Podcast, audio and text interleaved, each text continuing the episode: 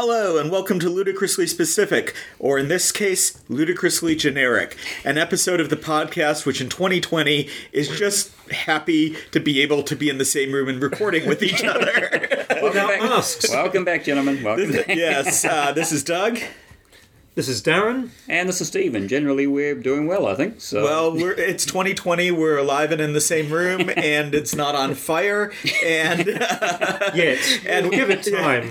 and we're in a country that is having an election whose legitimacy is unlikely to be contested.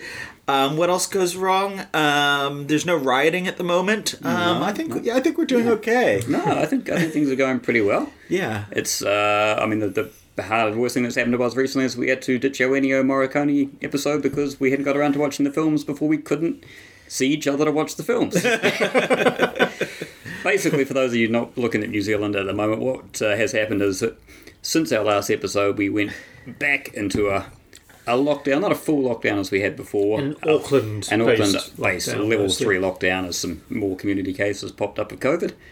And that just meant that we weren't able to see each other for quite a while. There was a lot of Zoom uh, movie watching as usual. And those of you who survived our last uh, Zoom-enabled podcast will probably understand why we haven't gone for uh, Well, you mean I'm not talking to the yes, Captain Captain Down a Well 2.0. I thought, his, I thought he was undersea just doing a adventures. muffled Bane right now. ah, Batman! Some people just want to see the podcast burn. Oh, so, so, what's, so what's been happening with everybody? We've been watching some movies, I assume. We've- Uh, you can always assume as, as long as there is still power, Yeah. then yes, And movies if, have if the if the, the apocalypse came, you would have people act out movies for you, wouldn't you? You wouldn't slay people and just have them act out the scenes. It's the thing, do it. Well, or maybe just uh, enslave someone to um, go on a on a, cycle, a bicycle to power the projector yeah, of course. or the television. Still going to have our films. So Oh, Well, there's if only we had a collection of film prints that could be powered by a bicycle and that's powering a light bulb that you know turns the uh, real. I don't I don't really know that come the actual apocalypse. Um, what that my Blu-ray collection is going to be a much uh, service, no matter how fast I learn how to bike. just look at the pretty pictures on the back of it, and you, you could describe them to us. So. If it was a zombie apocalypse, you could just sharpen up your Blu-rays and just have them as, as sort of violent frisbees.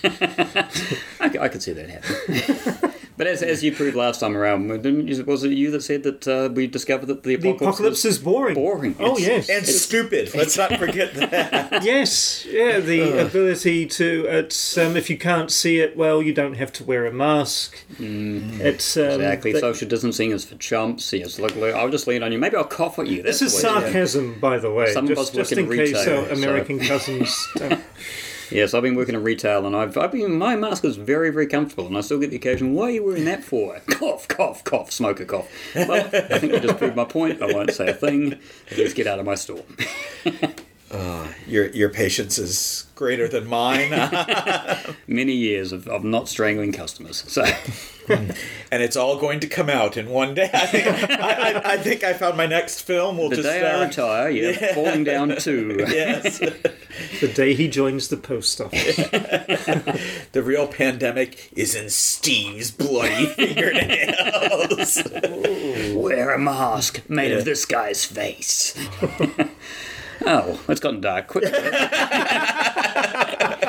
we really missed each other, yes, didn't we we? did. Good to be back. oh dear. Um, at least, um, yeah, it's uh, Darren and I have managed to catch up a couple times, and actually, since the last, I think since the last record, we've had the um, New Zealand Film Festival w- watches here before everything hit the fan. That just right? before that, it was, it was a virtual film festival uh, as well as there was some Yeah. some screenings in the in the cinemas, but most of it was download and watch at home, which seemed to work pretty well. So we had a couple of uh, weekends uh, at my house where a, a selection of movie nerds crammed into my living room and watched some interesting films, some Yeah. very good films, and, and one film that broke everybody's brain. Uh, is that Jesus shows us the way to the highway? Perhaps Jesus shows us the way to the highway. Oh yeah, broke. is possibly the most film festival film festival film I've seen in a long time.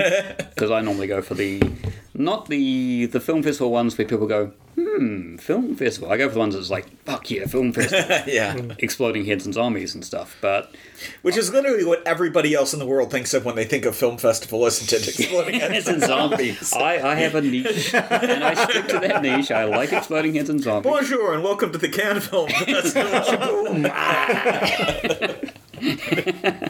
But yeah, the, Jesus shows you the way to the highway is it is a trip. It is a movie which it takes you places you didn't expect to go, and then you get to the end, you go, well, okay, they delivered on the title. yes. Yes. Oh, yeah. It's, And- it is actually the snakes on a plane of the film festival. movies. it does. It does deliver the title.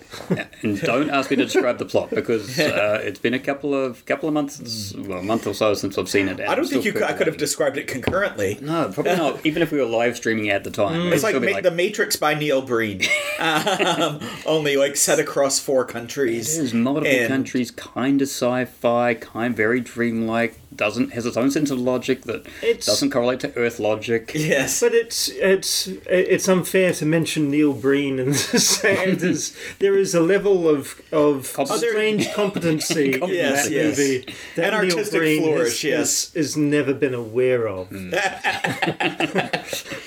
People now googling Neil Breen. yes. um, my favorite, uh, probably just about my favorite film at the festival actually was uh, Leap of Faith, the William Friedkin documentary. Oh, yeah, And I thought that was terrific. I um, and I didn't have especially high expectations. You know, ninety minutes sitting around talking with an irascible director, it's like that's that's fine, but it's just going to be like an illustrated podcast or something. And um, no, it was a really well curated, well edited um, journey through his creative process, and just one of the best films about filmmaking that I've ever seen. I'll talk about another one shortly, but that wasn't in the festival. But yeah, Oh, yeah.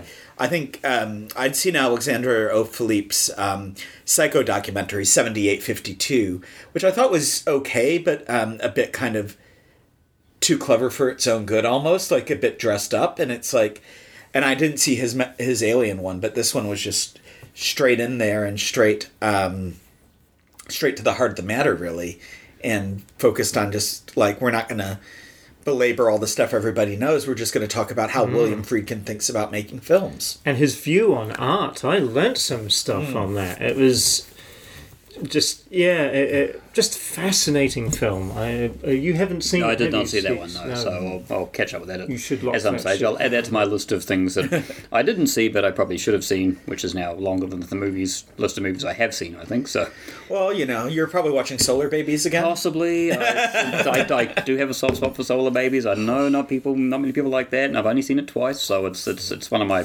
It's it's a good, decent film. It's a time Well, for all I don't think sharing- saying saying only seen Solar Babies twice. that I can remember. like I'm not sure the editor saw Solar Babies twice. from the, the film festival, I mean, there were so many films that we watched together as well as um, on our own. It's um, one that stands out to me, um, uh, also because Brian Dennehy is uh, was such a favourite actor of mine. I think it. I can't. Uh, sorry for the the vaguely specificness of this, but I think it's called Driveways That's correct. Yes. uh, which is just the most gentle film. Uh, about- Andrew Ahn is the director, uh, Korean American, I think, and I haven't seen it. Um, it's it just hit up against the press of. Uh, There was a strange thing where it's kind of like it got to what the end of the official film festival was, and there was still a week, but it just felt like the energy sort of dissipated, and it kind of because it was just billed as quite a light drama, it didn't quite Yeah. cut through my uh, must do list before it well, went away. which is fair enough because it's it's a. I think it's it's just a lovely, gentle film. It has very little conflict. It's just about a, um, a mother and um, mother and young son come back to um, uh, their her sister's place. Her sister committed suicide, and so she's just closing up the house. And the, and um, and there's a irascible neighbor next door played by Brian Dennehy, and it's is just his name Mr. Wilson? No. It's a weird reboot. and it's um, it's just it's just lovely, and uh, Brian Dennehy has a chance to really just it's um, do a really nice final performance. It was uh, a hug of a film, Right. It, but it's the sort of thing we need right now. Is it, I mean, there's, there's a lot of dark films out at the moment, and I mean, 2020 doesn't, I think, need any more darkness out there. We need definitely. I mean, we're going to be talking about some dark films later on for some of the stuff that is upcoming here in Auckland, but To, ta- uh, to give you an example, I mean, I have just um, gotten sick of. I, I, I really like the television that's out now, the the boys and that Yeah, sort yeah. of thing, but it is really dark. So um, I ended up watching a show that I vowed to myself that I would never watch, which is Doc Martin, which is Martin Clunes as a. Um, as a, a very sort of um, angry doctor, and it's it's it's kind of twee, but it's it's an absolute yeah. tonic to. I never, I've never even heard of it to make a vow about. I've, I've never watched, but I have seen the ads for it, and it definitely looks It's like kind, of, kind of a last yeah, of the yeah. summer wine sort of yeah, feel to it that that's I it. get It's from. it's it's very British. It's sort of Yeah. mum TV, kind Right, of. right, But it's actually a little bit better than that. It it's, has a darkness and a quirkiness to it, which is just kind of nice and, and, and definitely the tonic to the darkness that, that is absolutely on in every TV show nowadays. I mean, when going back to the film festival, when we watched, uh, group watched some of the uh, three movies in one night, and we got my zombies in there when we had Yummy, which is now on Shudder. Yeah. And oddly enough, for me, out of the three movies, that was probably the one I least enjoyed. It was decent, but uh, being a zombie movie, it doesn't bring a huge amount of new things to the genre, which is tough because there's so many zombie movies, and they all have the same beats quite often, just rearranged. But at the same time, we watched Jumbo, Yes. which was I don't know, I can't remember who directed it. Uh, probably couldn't pronounce it if I could. It's where's it from? It's uh, Belgian woman. Belgian, Um, and yeah, and it's a a very twisted but very positive love story between a woman and a carnival attraction. Yes. And now I say that it sounds odd, but it didn't feel like it at the time. It was it's it's. I mean, based supposedly on a true story of a woman that married the Eiffel Tower. And the thing that makes it work for me is it takes its subject absolutely seriously. It never laughs at that. No. It- there is humour in the It's a movie, funny film at times, yeah. but it never laughs at the the the, the, premise, the, yeah. the girl on Yeah. um, whatever it is. It's, falling in love with a with a yeah. a, a theme park attraction. Yeah. And I mean, it's it's it's it just it was a really uplifting movie. And as I say, at the same time, when we went from there into to Yummy, which is a zombie movie set in Russia and Yeah. involving plastic surgery, and it was kind of well, you know, this is my genre, but I kind of prefer the one before. So, which is unusual for me to say that. So you guys have definitely influenced me a little bit. So thanks. But I also I also think that like it's just um, there was a point where cynical entertainments could still be either entertainments even as escapes or just kind of uh, whatever. But now it's just like it's just like it just feels defeatist or something. I don't know. It's like it's actually like I think back because you know we're all people who grew up like it, it came of age in the 90s, which was a relatively positive time and where cy- cynicism and, and sarcasm and all of these things were kind of like, oh, it may seem good, but actually there's a dark underneath. And now it's like, it's really dark. It's not underneath. It's crawling all over us. So, and it, it actually does not take any effort to be cynical about the world right now. And so anything uh, and certainly you know talk about what we want to watch at the moment i mean that's more and more reflecting my viewing choices my wife got me the agnes varda agnes varda box set and um, you know as a uh, the french director is just so um, eclectic and always curious about the world around her and bringing in the world and even though like some of her films have really strange structural choices that don't always um, function in a normal way and aren't always fully uh, rewarding. Like I watched her fir- first feature, La Pointe Courte, the other day, and it's like half of it follows this story of this fishing village and just stories about the families there and the inspectors who are upset because people are using too many nets and all this kind of carry forth. And it's cut, um, so there'll be one scene there, and there'll be one scene between this guy who grew up there who's come back there with his girlfriend from Paris, and they have these intense dialogues about love. And the two stories really don't overlap. They quite deliberately ping pong from one to the other, and and in a film you would normally expect like, okay, it's all gonna come together in some sort of Paul Haggis crash kind of way. And no, it doesn't. but um, but yeah, but just seeing something that's like curious and interested in the world and kind of trying to take something that it sees in the world and bringing it out instead of saying I am cynical about the world and here I'm going to shove your face in it um, was really welcome. Because we're, we're really we're throwing back to the seventies. Because I mean, the seventies were was such a nihilistic time for film, hmm. and now we're living in a time that feels like it must have felt in the seventies when everything was crashing down as well. So you can almost feel that circle coming back around that we are getting these darker hmm. films again. Yeah. and it's you know sometimes you just you know you need some escapism sometimes from what's outside. Before we leave this subject, I've been re- uh, watching uh, just in the past week a TV show which is um, called Ted Lasso. It's um, Oh, the Amazon? Is it It's Amazon? um, Apple. oh, okay, yes. It's Jason Sudeikis plays a, a an amazingly upbeat, cheerful um, coach. He's a um, he's an American football coach um, who never did professional, who has been hired by the American uh, by the uh, English football to uh, to coach a um, I, I don't- know the name of the of the team, but And um, just for any American listeners, English football, they mean soccer. Soccer. So, exactly. and, and for any New Zealand f- listeners, American football means football, not or, soccer. or, or gridiron. Gridiron, used to call it. excuse me. Yes. and he was was hired by the owner of the team in order to sink it but he's just so relentlessly upbeat and it's um, and it's very genuine it's um, so again it's something i would highly recommend if you just want something that's kind of nice it's still um, UK and it's got the F and blinding and all that sort of stuff, so it's it's real, but it's but it's relentlessly upbeat.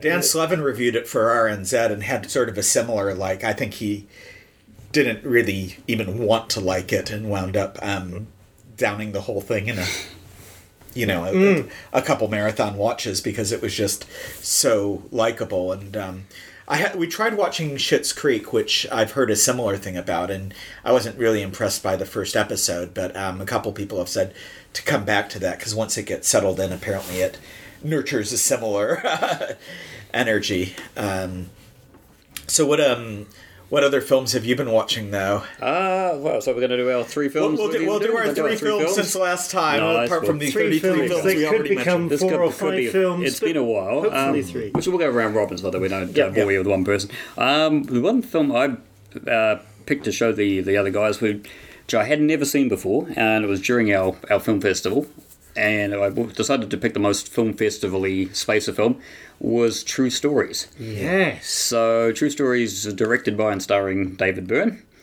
uh, from Talking Heads. And it is David Byrne the movie. Absolutely loved it. It is the quir- it's beaten with a quirky stick within an inch of its life, but it's just a gentle ride following David Byrne as this kind of a character, but also the omnipresent narrator, as he in this small town in Texas, as we just watch people do things. There's no other way to describe it. It's just kind of a, a slice of many people's lives with some fantastic music. Some fashion shows. Oh, fashion shows. yeah, there's John Goodman. John Goodman. There's the amazing uh, Talking Heads karaoke scene, which became Yes. the video for one of their songs. It's Wild it's Wild just Life, a wild yeah. wild life, and it's just it's just a nice little ride. You just the moment you see David Byrne there, he never he never feels comfortable being a human. Yes. He, he's he always looks like the alien that's just 99% sure he knows how to be a, a human, but that last 10% is making him very nervous that everybody knows that he's not what he seems. And it's, I'm pretty sure that's just what David Byrne's like. He's, I've, I've read some, some interviews about him, about his Asperger's, and he's, he's definitely, he's an interesting type, and I would love to hang out with him, although I get the feeling if you hung out with him too long, you'd have to take a break. But he's, he's fantastic artist one way or another, right? His music Yeah. is great. His concerts, when you see his, uh, look I saw his I latest saw concerts, yeah. last year when he His came latest here, and it's this- American Utopia, and it's incredible. And actually, the filmed version of it, which was filmed by Spike Lee, just premiered in Toronto, and I think is HBO. is it coming to HBO? yeah, it's yeah. coming. I'm, which you know, how, seen some- I've however we get to see that that, probably yeah. neon later this year. Probably, but yeah. yeah, It's it's it's some. I mean, so I've seen some clips of it and some some footage on stage where he's turned his entire band into a marching band. Yes. and it's just every aspect of the show is choreographed. Yeah. from just the the look, the the. Just the way that people walk around, you can tell David Byrne has spent months going. No, this has got to be right here. You've got to be over there at this point. Yeah, and there's no um because there nobody's wired into an amp or stuck behind a drum set or anything. It's all like marching band style. is, yeah. percussion and It's quite uh, remarkable. Yeah. So definitely look that up. But uh, but true story. So as I say, I'd never seen it. I'd been meaning to see it for a long time. Had a copy sitting in my watch bowl for many moons, and It yeah, went it down the treats, really too. well. So Yeah, I uh, had it. I, I had it on VHS back in the day, and then I never upgraded.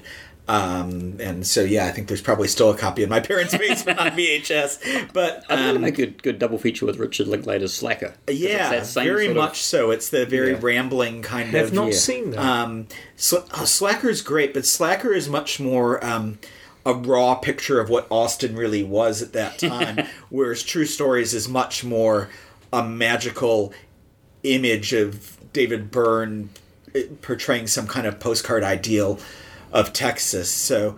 Um, another one that might actually make a good double feature in a much bleaker way would be the Thin Blue Line, which I rewatched recently, which is about Vidor, Texas, and a uh, murder there, and was set around a similar I time. haven't seen But, that one. um, my, it's brain, a my Errol- brain immediately went to the thin red line, and I went, no, yeah, no, it's uh, Errol Morris's documentary that um, about a killing in Texas, Right. and um, it's uh, yeah. I mean, it's it sometimes you look at somebody from you know the East Coast who comes down to Texas and does. Hey, it's big hair and all this stuff. It's like, yeah. And sometimes they drag people to death behind cars. Too. Oh, that. So, I um, yes. th- that wasn't specifically the thin blue line yeah. stuff, but it was, um, yeah, uh, yeah. So I, I think you know double features can kind of buoy you up, or they can drag you down. And uh, Just uh, important which one you put, put on first. I guess, yeah, I, I guess it just depends what. finish with the one that drags you down.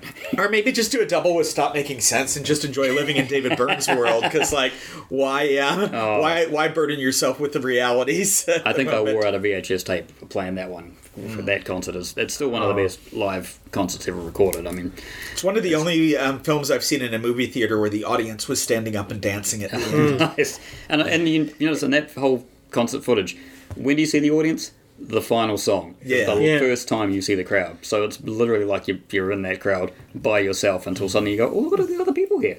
it, it is arguably the the best concert ever filmed, and it's arguably because I will argue with you. Woodstock, take your Woodstock and fuck off. Uh, so why did you Bunch make of the assertion? Oh, I, bunch of hippies rolling around the mud. Go watch this.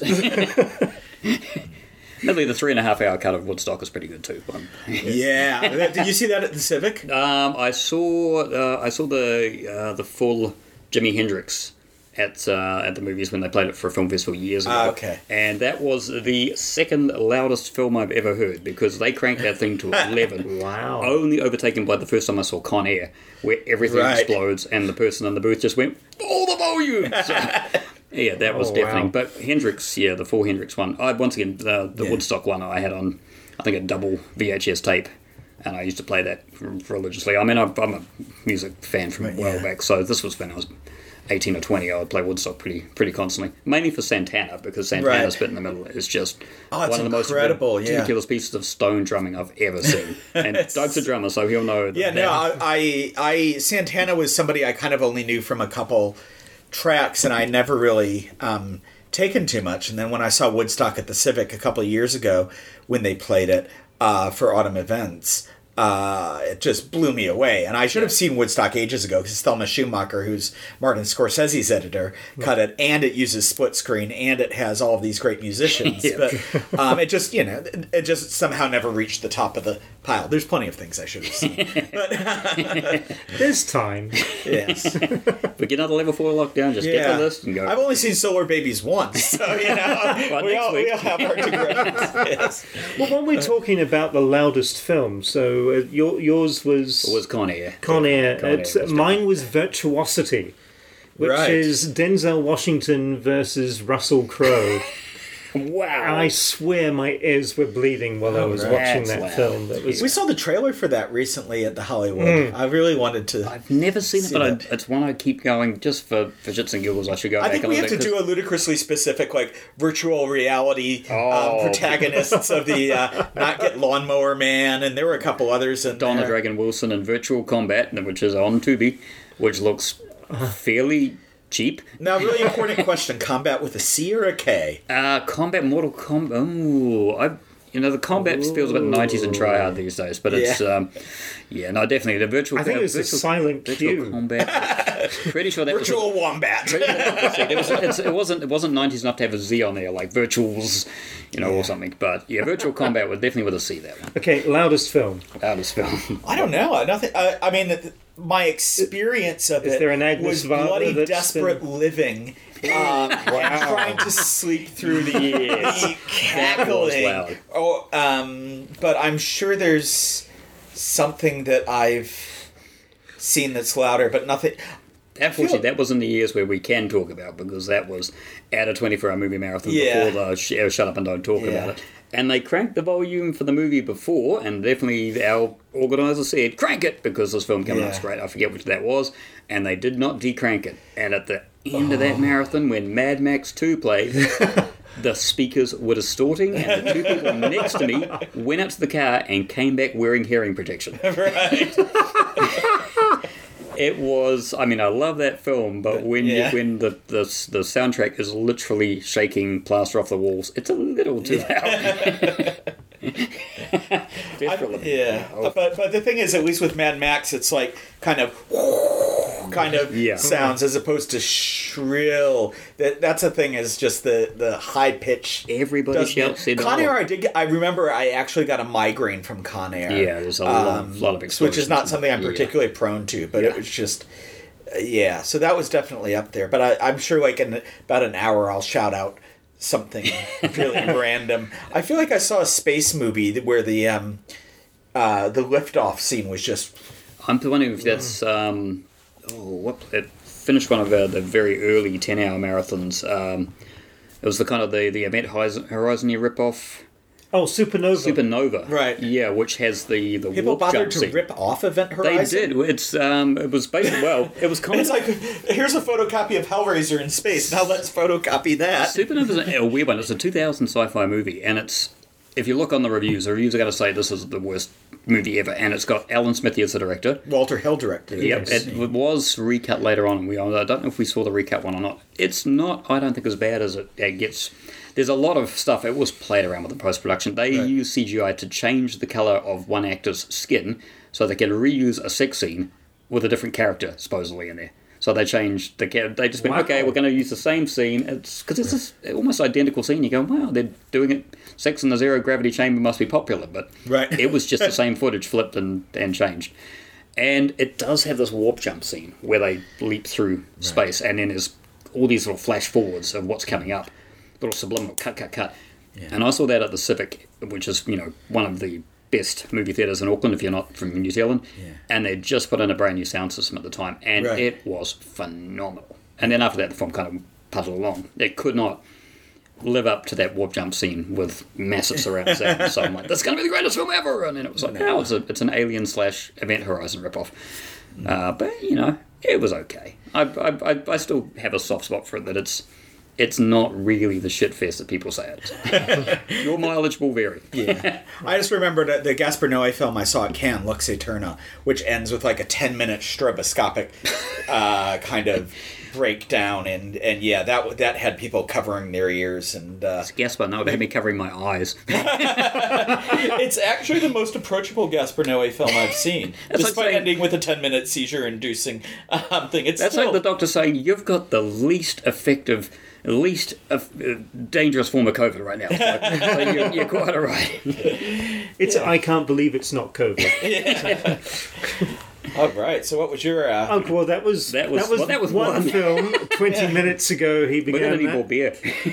Okay, so we're going the anti-clockwise, the way we're sitting. Um, so or should I? Should I go whilst you look up films that exist on the internet? well, actually, the film there I are three saw, films that exist. I've probably seen them at some stage. the film I s- uh, saw is uh, Hangover Square from 1945. It's one of uh, discoveries of the year. I think it's just a stunning film, and it stars a um, George Sanders is probably the most known actor in this one.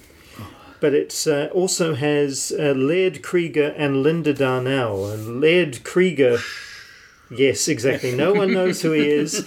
It's because uh, he died aged 30. Yeah. Um, but he was a rather a, a large guy who had amazing sort of.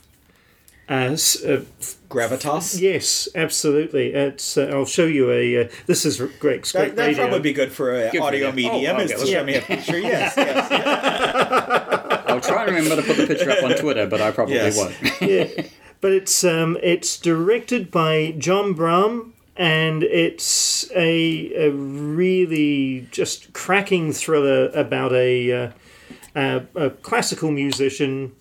What He- country is this in? It's American. Okay. Uh, he's a classical musician who um, has a, a, a music hall dancer is decides to use him for um, to get the best music out of him so she can become a star.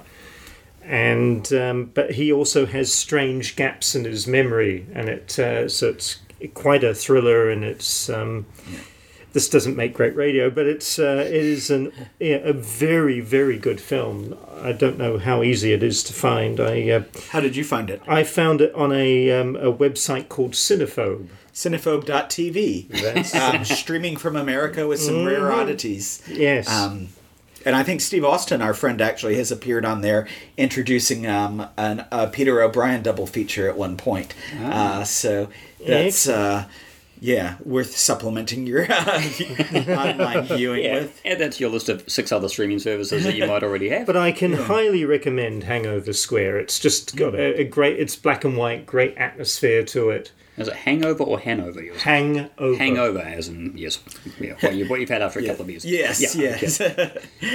As and I went out for my birthday Saturday night, and we went to a bespoke cocktail bar, and Now I'm living in Hangover Square. that's right. More Hangover Junction, really.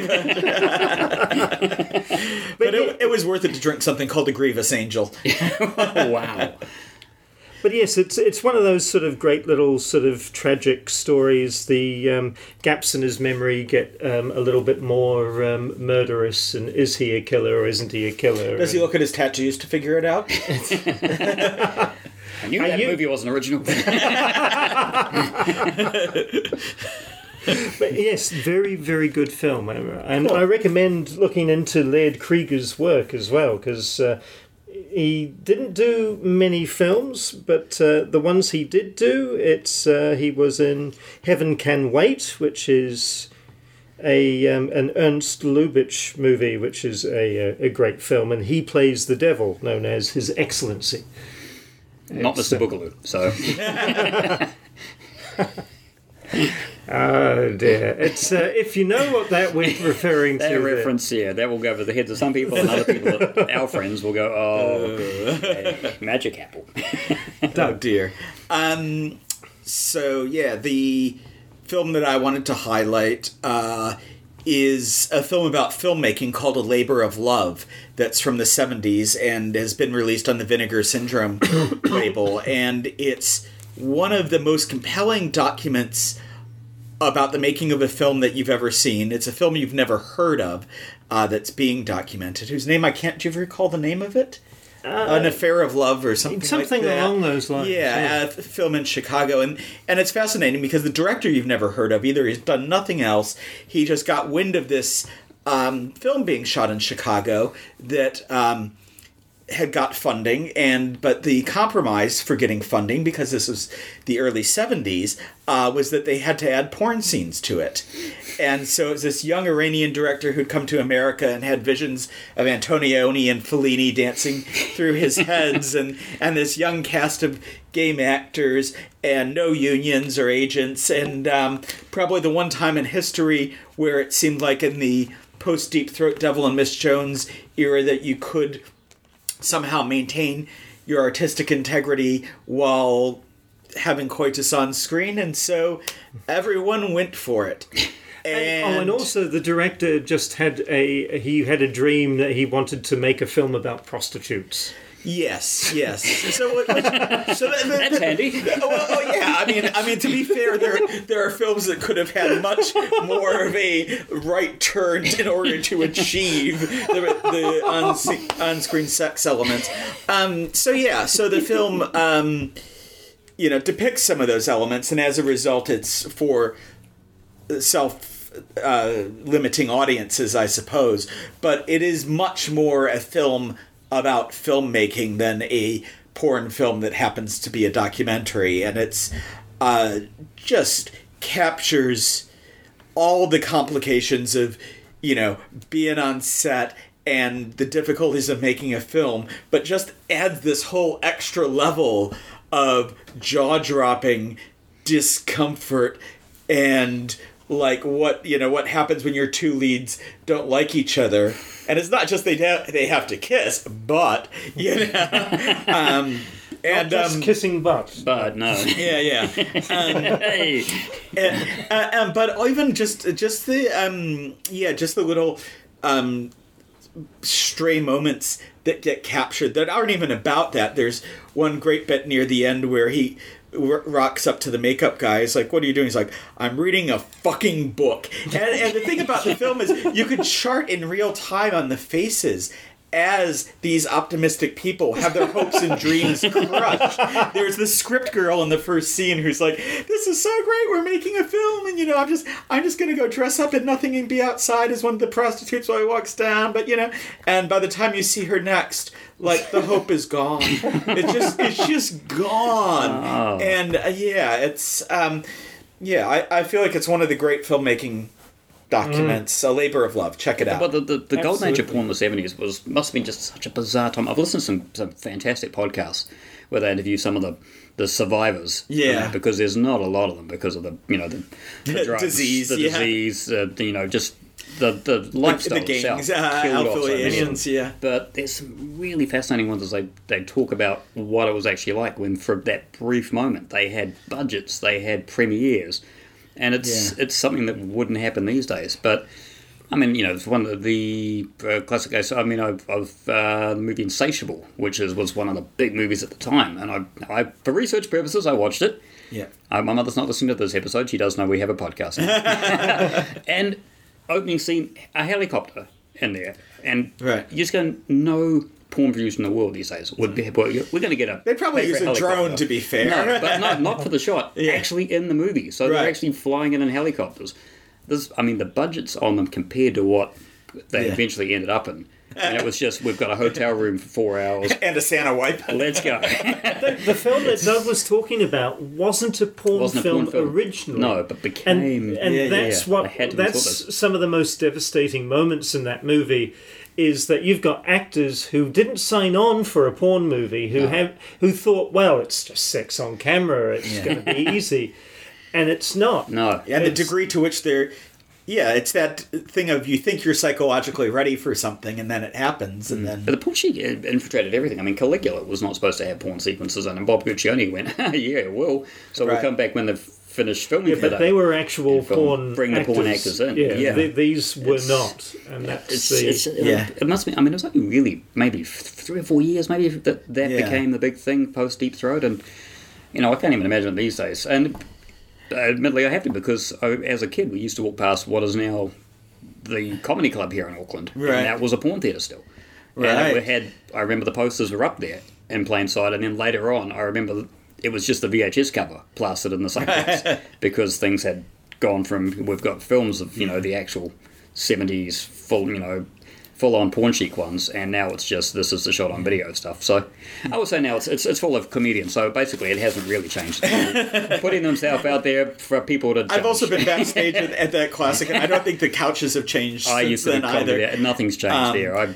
Yeah, I mean, because there was that whole thing in the um, states as well, where as strip malls became the home for movie theaters, and there became uh, ordinances in a lot of them that they couldn't play adults only movies, and that was kind of the um, death of porn is the mainstream. Is that um, you had these communities that didn't want you know they they didn't want adult movies taking over their local strip malls movie theater. And so the the they're effectively banned. And so it became a self-limiting um, audience and that reduced the breakthrough that they could get into those locations and um, and then yeah and, and then I think just um, I mean It's you get people like video and boom. intimacy and uh, Gaspar Noé's love and there's you know, been a few other films it's, yeah, if, if um, it's sex on screen but yeah and big screens now is is art. And I remember uh, the movie Nine Songs, where one of Oh, my, yeah, yeah, one of my yeah. colleagues that I was working with at the job went and saw it. And I said, "Well, what do you think of it?" She said, "Well, I've watched porn before, but never with 300 people in the same room as me." So it was un- it was strange. So on that topic, what have you been watching What? lately, well, What not sensational. not your porn, next but it's um, I, I should probably talk about uh, Dawn and I's date movie that we watched one night because we'd sent the boy to bed and it's we're flipping through Plex and going, well, what haven't we watched recently? And we finally got to one movie and just then went, what the hell? So our date movie was Blue Velvet. Uh, for the first time for both of us. right. That is such a date movie. Such a Oh date my movie. God. Second, second only to the story of Ricky O in our date movies. I uh, that's that's. Ooh, uh, we, we looked at each other at the end of it, and I think I think my only comment was, "Well, that was a thing." Basically, I have. They I've said, do you things- know nothing about Blue Velvet I- going in? I've seen it about six seen times. Little so- clips of it, and I've seen Yeah. classic little clips of Dennis Hopper being Dennis Hopper. Yeah. But when you watch that movie for the first time, it is holy shit. This man is dangerous. Yeah. This is not acting. If it's is acting, he's a one of the greatest actors I've ever seen. And if it's just Dennis Hopper, then clear the set and just leave mm. leave the camera running and come back in an hour because he's terrifying in that Yeah. scene. And you know, you know the scene I'm talking about, of Yes. course. And the whole movie, it's just you go, he can't take this performance any any bigger and still be believable. And he is. He's never a, a cartoon of himself. He's mm. just Yeah. he's just horrifying. Yeah. He yeah. So he, he With carries or without a long, long gas mask? With or without the gas mask. Oh, it's- Timely movie. oh, we're going to sell the new Dennis Hopper COVID mask. oh, and Kyle MacLachlan. I think they just discovered a great way to make mask wearing more popular is uh, put some nitrous in them and uh, I actually ordered a mask coming from the States, which hopefully will turn up in time for the movie marathon this year because it's awesome. And Right. it's, um, yeah, it's uh, two words Mad Max. Right. So, Right. yeah, so I'm. I, I, I wear masks all the time now, and wear your masks because if you can't turn them into a fashion statement, then what can you do? I, I did like the, the mask I saw, which had uh, dark helmet on, and I'm surrounded by assholes uh, underneath it, and I was so close to buying it, but my boss won't. But yeah, Blue Velvet, as I say, it's I know it's it's one of these movies that have been people have seen it have probably seen it three or four times. Yeah. And kind of it's- Twin Peaks take yeah, one, isn't it? very much. But even you know, Twin Peaks felt like you know Sound of Music in comparison to Yeah. it. It, it didn't feel as dark. Kyle MacLachlan looked like me the whole way. It's just what's going on. I don't know. I, I'm I'm out of my element here. So um, I think what's really amazing about Blue Velvet is that it has this, you know, this real artificial tone at the start. You know, with Kyle MacLachlan as the gee whiz young boy and Laura Dern as the aw shucks girl, and then it's just like, and uh, it just invaded by this whole other tone. And you know, you have that scene um, near the end on his front yard where Isabella Rossellini turns up, um, you know, b- battered and bruised and naked, and Yeah. um, and it just um, you know, you often get movies that shift tones and do that and so, do it with varying degrees of success. Like some Korean movies do it great, and other movies terrible, but somehow it like kind of it keeps both tones going as these worlds collide and it's a very clever um, balancing act that it does that you know you still buy into the artificial like kind of innocence of the you know Kyle MacLachlan's young world and you feel it being violated in the film even though you know it was not real and you and you still like you know you you- you're still hurt hurt by that destruction of it Yeah. It's, it's, if it was, it's an experience, not one I'll probably go back and repeat myself. Uh, you know, I'd probably maybe watch it again, but I'll give it another 10 or 15 years before I get back into that one. But yeah, glad I watched it actually. So um, it's, it's scratched off my list of many things. Raging Bull. Oh, really? Um, it's on the list somewhere. wow. It's But before we get into gonna Raging Bull again, I'll, I'll pass on to Darren for. okay. Well, it's um, I'm going to have some help from Doug for this one because Doug was the one who um, allowed us to see the flooding with love for the kid. oh yes I did What- not see it's, this one. um, I'm still processing this.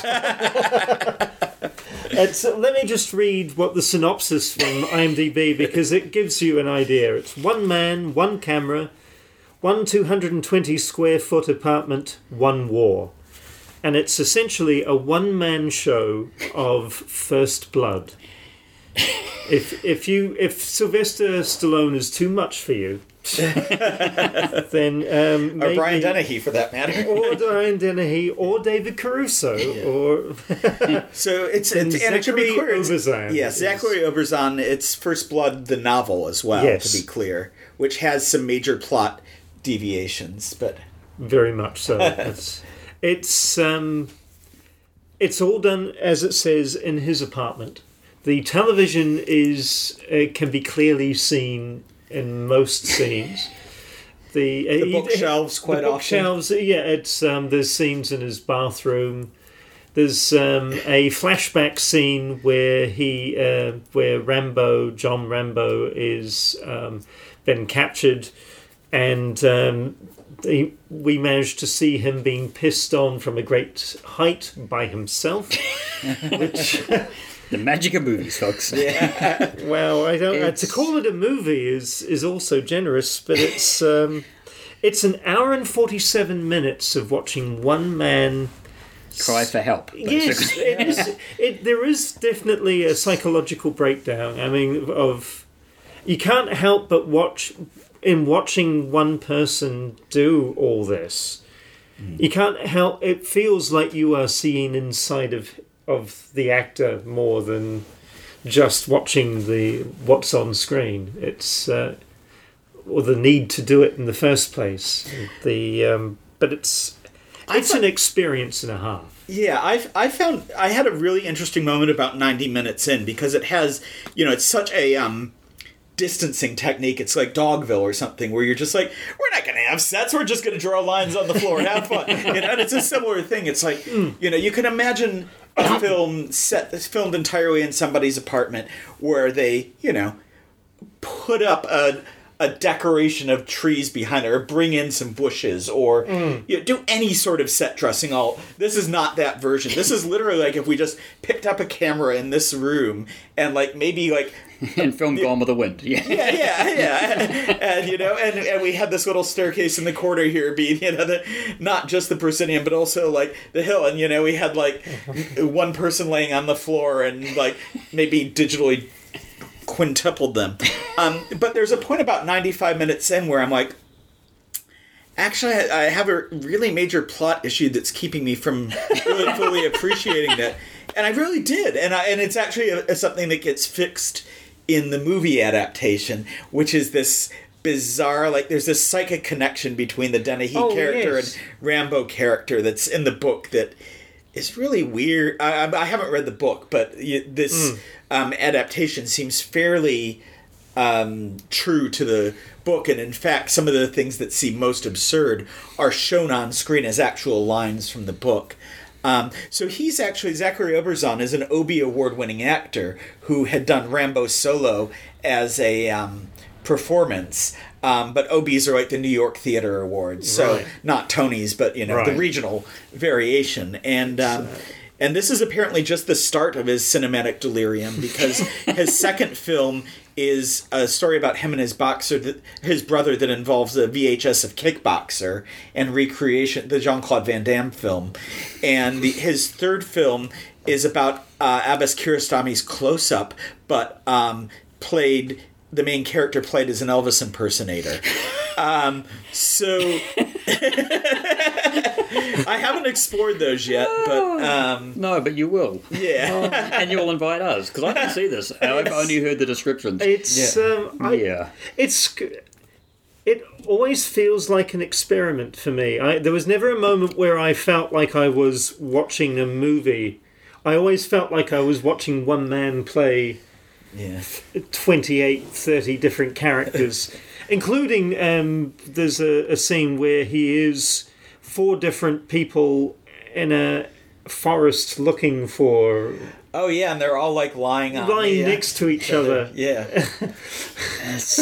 Uh, There- There's I- lots of very primitive visual effects. I've got to read the message that Doug sent me because he was doing this movie day and I, he sent me a message to find out he wasn't doubling up any films and said, Have you ever shown Flooding with Love for the Kid, The World's Greatest Sinner, Hallucination Strip, or Don't Let the River Beast Get You? And I responded, I have never heard of any of those movies.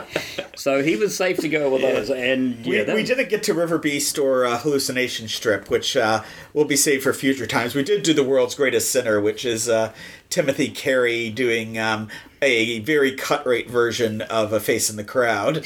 but, oh, yeah. But Sounds yeah, old flooding one. it's it's worth seeing just for the what the fuck factor. Yeah. I do also feel I have the- to see this movie. It's on Yeah. Vimeo, actually. You can uh, you can rent it for all three of them from the filmmaker. Right. Um, And I, so yeah. I find it hard to believe that he actually won an award, but it's uh, I I mean he he differentiates the characters, and I think the um, I suppose so. It's um, and I, I feel like you know you always know which character you're getting to when they're there, and yeah. but I don't know if that's enough to mean you should win an award. Is- Well, I don't know if you won it for this specifically. Yeah, I, I, I, I hope not. but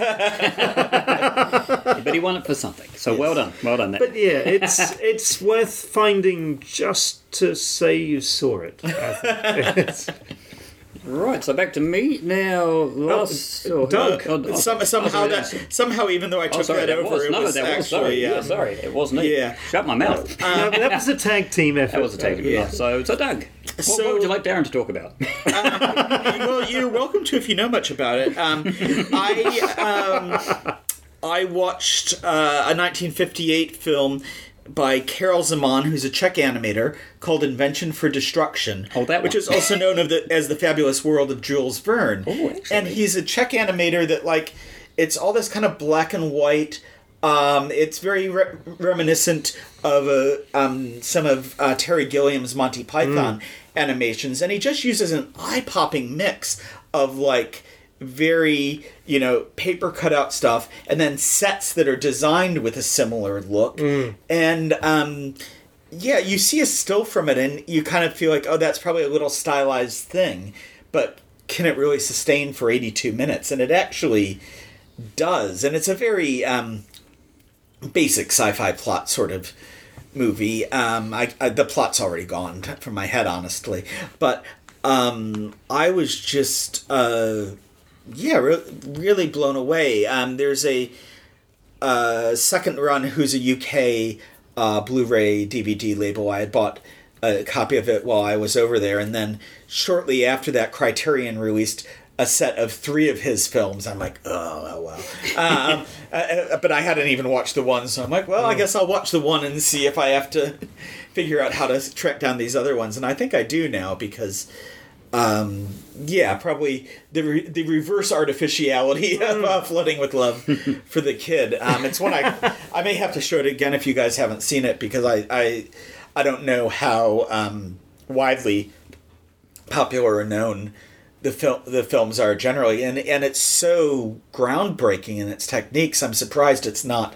I feel like I've seen clips from it. Maybe not seen the movie, but definitely the Yeah. when There's also a Baron Munchausen one, one, which Yeah, I've he also on he also did a yeah he did a Munchausen one and there was a third one. It's like Journey to the Beginning of the World. I don't know if you've ever seen the Wondermark cartoon, but um, it uses a lot of this sort of similar like kind of an intense line cut kind of look to a lot of it that looks very oldie timey and um, n- not very innately ci- cinematic at all. It look you know it looks like something you'd see in an illustration book rather than Right. on film, and so to see it in motion is is doubly striking. Sounds fascinating. So definitely something we'd probably want to have a look at at some stage when you're uh, when you've forgotten it, when you've watched enough movies and come I back. think, as I said, I already have. So you know. Nice. Well, so back on my last couple months, uh, the last few days, I've been, uh, last probably a week or so, I've just been. And, and when we got back into lockdown, it was kind of uh, here we go again. So I, I rewatched a bunch of stuff that I'd seen before, rather than trying to sit down with something I hadn't seen, and um, including one which I got recommended by Doug, which is not the one I'm going to talk about, but it is the Flying Guillotine because that is Doug's one of his favourite martial arts movies of all time. Which I watched, and I went to give it a rating on Letterboxd, and it went, "You are rewatching this movie," and I went, "Uh, "I am." Actually, to, to be fair, it's Master of the Flying Guillotine. Is your favorite? Yeah, I watched. So there is And Flying Guillotine 2 is, are up there. So Flying Guillotine it struggles because it doesn't have enough Flying Guillotine in it because it takes them like half the movie to take a invent while. it. They invent it. They do a lot of training, and it's Yeah. Oh, I actually R&D. enjoyed it. the Legend Flying Guillotine I saw at Doug's place, which is more of a martial. It's more like Street Fighter Two with guil- flying guillotines Yeah. because everything can be improved with flying guillotines. Yeah. and there's there's even a knockoff one called Fatal Flying Guillotine, which came a few years later. yeah, I think that's a Taiwanese version. Yeah, so there's a bunch of different ones, but that's that's worth having a look at. I rewatched The Untouchables, which still holds up as absolutely my mm. favorite Brian De Palma film because I always find Brian De Palma when he's trying to be Hitchcock just makes me go, "You're not Hitchcock." I'm sorry, Mr. De Palma, but it does not work for me. Uh, and with Cinema Z, we watched a movie called Kung Fu Zombie, which did everything it said on the tin, Yeah. apart from really having zombies, they were more like hopping vampires did Kung Fu. But the one I did want to talk about because Shudder has released here in New Zealand, so the Shudder horror thriller streaming service is out Aussie, New Zealand now, and I grabbed it and picked up a few of them and had a look at a few films, and I watched the movie Sightseers, ah, which yes. is Ben Wheatley who did Kill List and uh, what was that one on the High Rise? High Rise, one on the futuristic tower, uh, and um, Free Fire. And I've I've always kind of I've struggled with this first couple of his I saw because Kill List was the first one I saw, which is very much a movie of two parts. It seems to have a, a hard cut three quarters of the way through and becomes an entirely different movie. And that threw me. High Rise, liked it aesthetically, didn't really do much for me, and I forgot about it soon afterwards.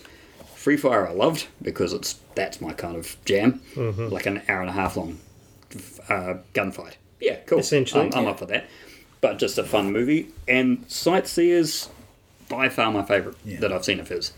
And it's quintessentially British black comedy. It's, I mean, I, how much of the plot do I want to say? It's it, the the description that I It's saw like on a road was, trip, which is like a road ramble. It was. It's basically two people go on a holiday and. As it says in the Shudder description, kill people, kill people that annoy them or are rude or nasty to them, and that's kind of the first twenty minutes to thirty minutes, and then it just becomes natural born killers with tea. It's because Well, it's the great Steve Oram and Alice Lowe. Um, Oh, yeah. Alice Lowe of Prevenge. I still haven't seen and, Prevenge, Um, but, uh, and uh, Garth Marenghi's Dark, Dark Place. and Place. uh, Welcome to Jinsy, which where I first saw her. Ah, yes. Yeah, Welcome so to what, Welcome to sorry? Jinsy, which is a very surreal British comedy sitcom type Don't one. know it. Oh, it's it's you'd probably quite like it because it is it's got a very it's just a a thing where they it almost feels like sketch comedy wrapped together into episodes set on this this little fictional island where everything is odd and never really explained as to why Okay. it's that odd. But yeah, she's fantastic in the movie, and it's it's a movie where you just you go along for this little ride for them, and you just kind of go, well, nothing's going to go well for anybody, but it's not a downbeat. Everything's everyone's going to die movie. I watched Cemetery Without Crosses last night, which was a Oh, that's been on my to be list. yeah, Yeah, a two B one, which is halfway through. You're just like, mm, not many people get to happy ending. Right. and but you you felt the same way about about um, sightseers, but it was just a fun ride to watch Mm. horrible things happen. So it's, it's, it's a weird. I saw weird the, the Civic because I think it was in the Incredibly Strange. It was definitely in the film festival. Definitely film and- festival one, I think. Yeah, So- and it was just a fun yeah. ride. a, of, a fun of- road to murder. a fun socially irresponsible ride. yeah, so if you got Shudder, I definitely recommend having a look at that. Prevenge is on there as well, which I haven't seen yet, but Darren It continually is, talks that up. it is so I'm good. Check that it's out. very good. And it's, I mean, there's a small selection in New Zealand at the moment because they're still working out rights, but it's there's been some fun stuff there. Um, the Devil's Candy was the first thing I watched, which has got. The Oh, is very- that on there? It's yeah, the very reliable Ethan Embry in that. We Yeah. were, um, which Well, it's I, directed by Sean Byrne, who did The Loved Ones, and Yeah. uh, Keith Calder, who's produced a lot of horror stuff, produced The Devil's Candy, and I've got the loved ones, and I've never got around to watching it because of the description of The it's pretty in pink. porniness. It's pretty in pink meets Wolf Creek, and um, the words Wolf Creek on the title of anything or in any description mean Dawn says that you're not watching that when I'm in the house or within hundred miles of it because she hated that movie. that's But yeah, uh, that's not far off. uh, um, yeah, I mean, it, it's yeah, I'll dig out the Yeah. DVD at some stage. But yeah. No, it's good. yeah. But there's definitely, I mean, I'm, I'm quite enjoying Shudder, as I say. I cancelled Prime to make way for it because I found that uh, Prime over in, in New Zealand compared to what I see on Amazon Prime in the States, the selection is tiny. There is so much filler, and the movies just don't change that often. It's like the a new thing here in New Zealand will come out once every couple of weeks. There's, there's not a good. That's not actually true though, because I um, there's a service called Just Watch, and uh, if you follow it, you can Oh. get lists of all the things that show up, and so like there's actually like turned out to be thirty to fifty new movies a day, and to be fair, like twenty of them are Indian, uh, Yeah, yeah, and so they're not all like, uh, but and they'll just be random stuff that pops up. Like the other week, it was like, oh, here's a bunch of early '80s movies by Sarah Driver, who's Jim Jarmusch's uh, partner, and uh, Ron Mann, the um, documentary director. And so I watched like a free jazz documentary and a early Sara Driver film uh, that are just randomly Well, then there. Prime needs Yeah. to sort out Zagreb because, as far as I could tell, there was just nothing turning up, and what they turned up was shocking. So. Yeah, no, they're they're very terrible self promoters. Yeah. Anyway, but Darren, Well, it's. Um, I was going to talk about a film um, starring someone that uh, uh, Steve Oram. Uh, it's who was in Sightseers. It's a film called Dark Song. I'm not going to talk about that, but it is actually very, very good. oh, I'm desperate to see It that. is. yeah, It is a. It's basically a um, a black magic procedural. Oh, okay. It's a um, uh, a woman ha- has lost her, her her child has died. I won't go into the specifics on that, and she reaches out to a um, uh, someone who's gifted in the black arts um, to uh, to do a. Uh, um, some magic to achieve something. Again, not going to go into specifics.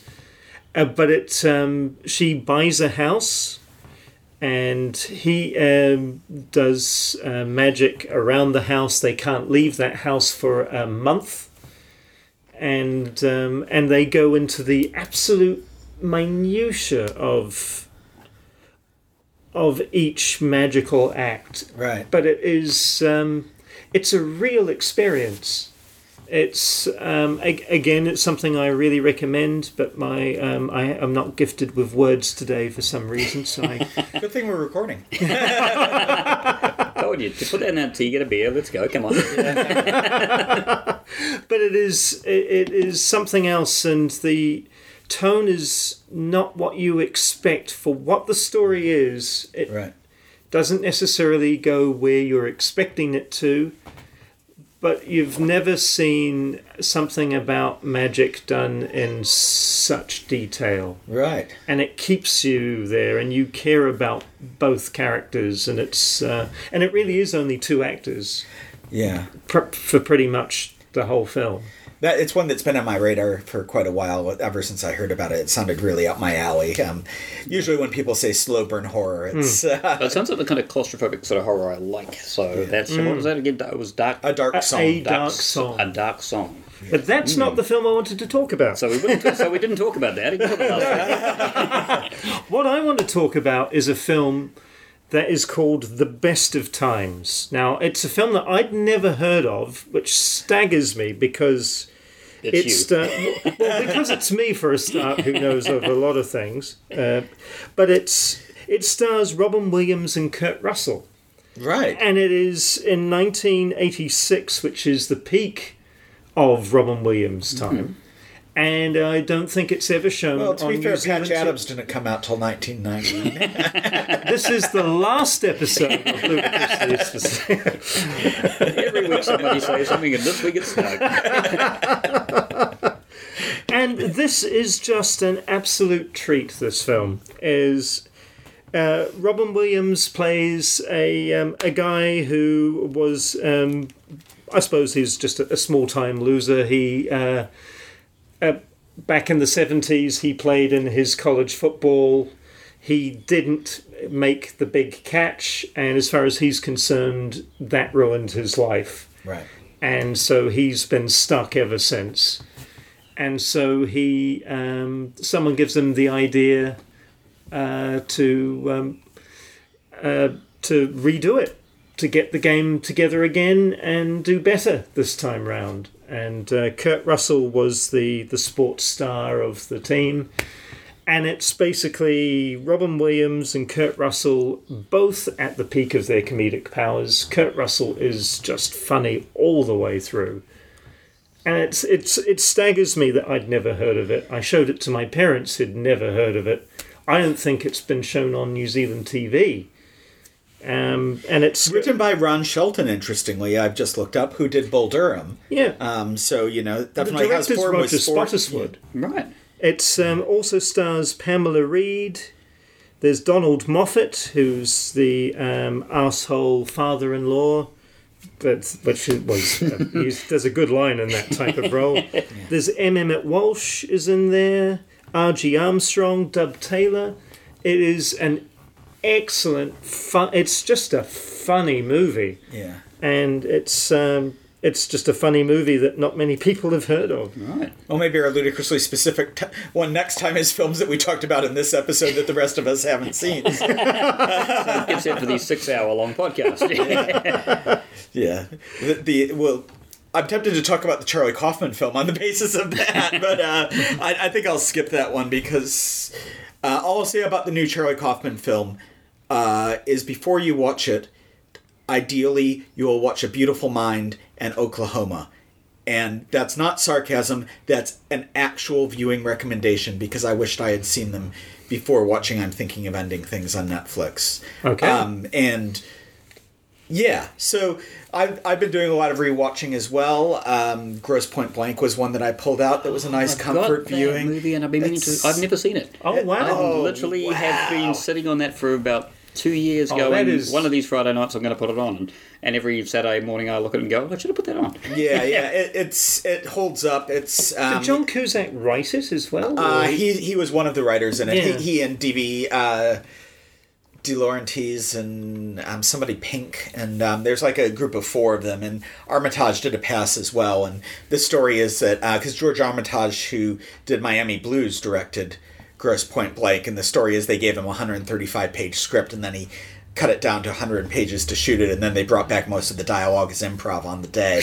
But uh, at least they had the uh, a shootable uh, script. And um, during there's been a few other online film festivals as well and one of them was uh, last year when I was in Italy there was Il Cinema Ritrovato in Bologna that does old retrospective screenings and they did a thing where you could buy a pass for a week.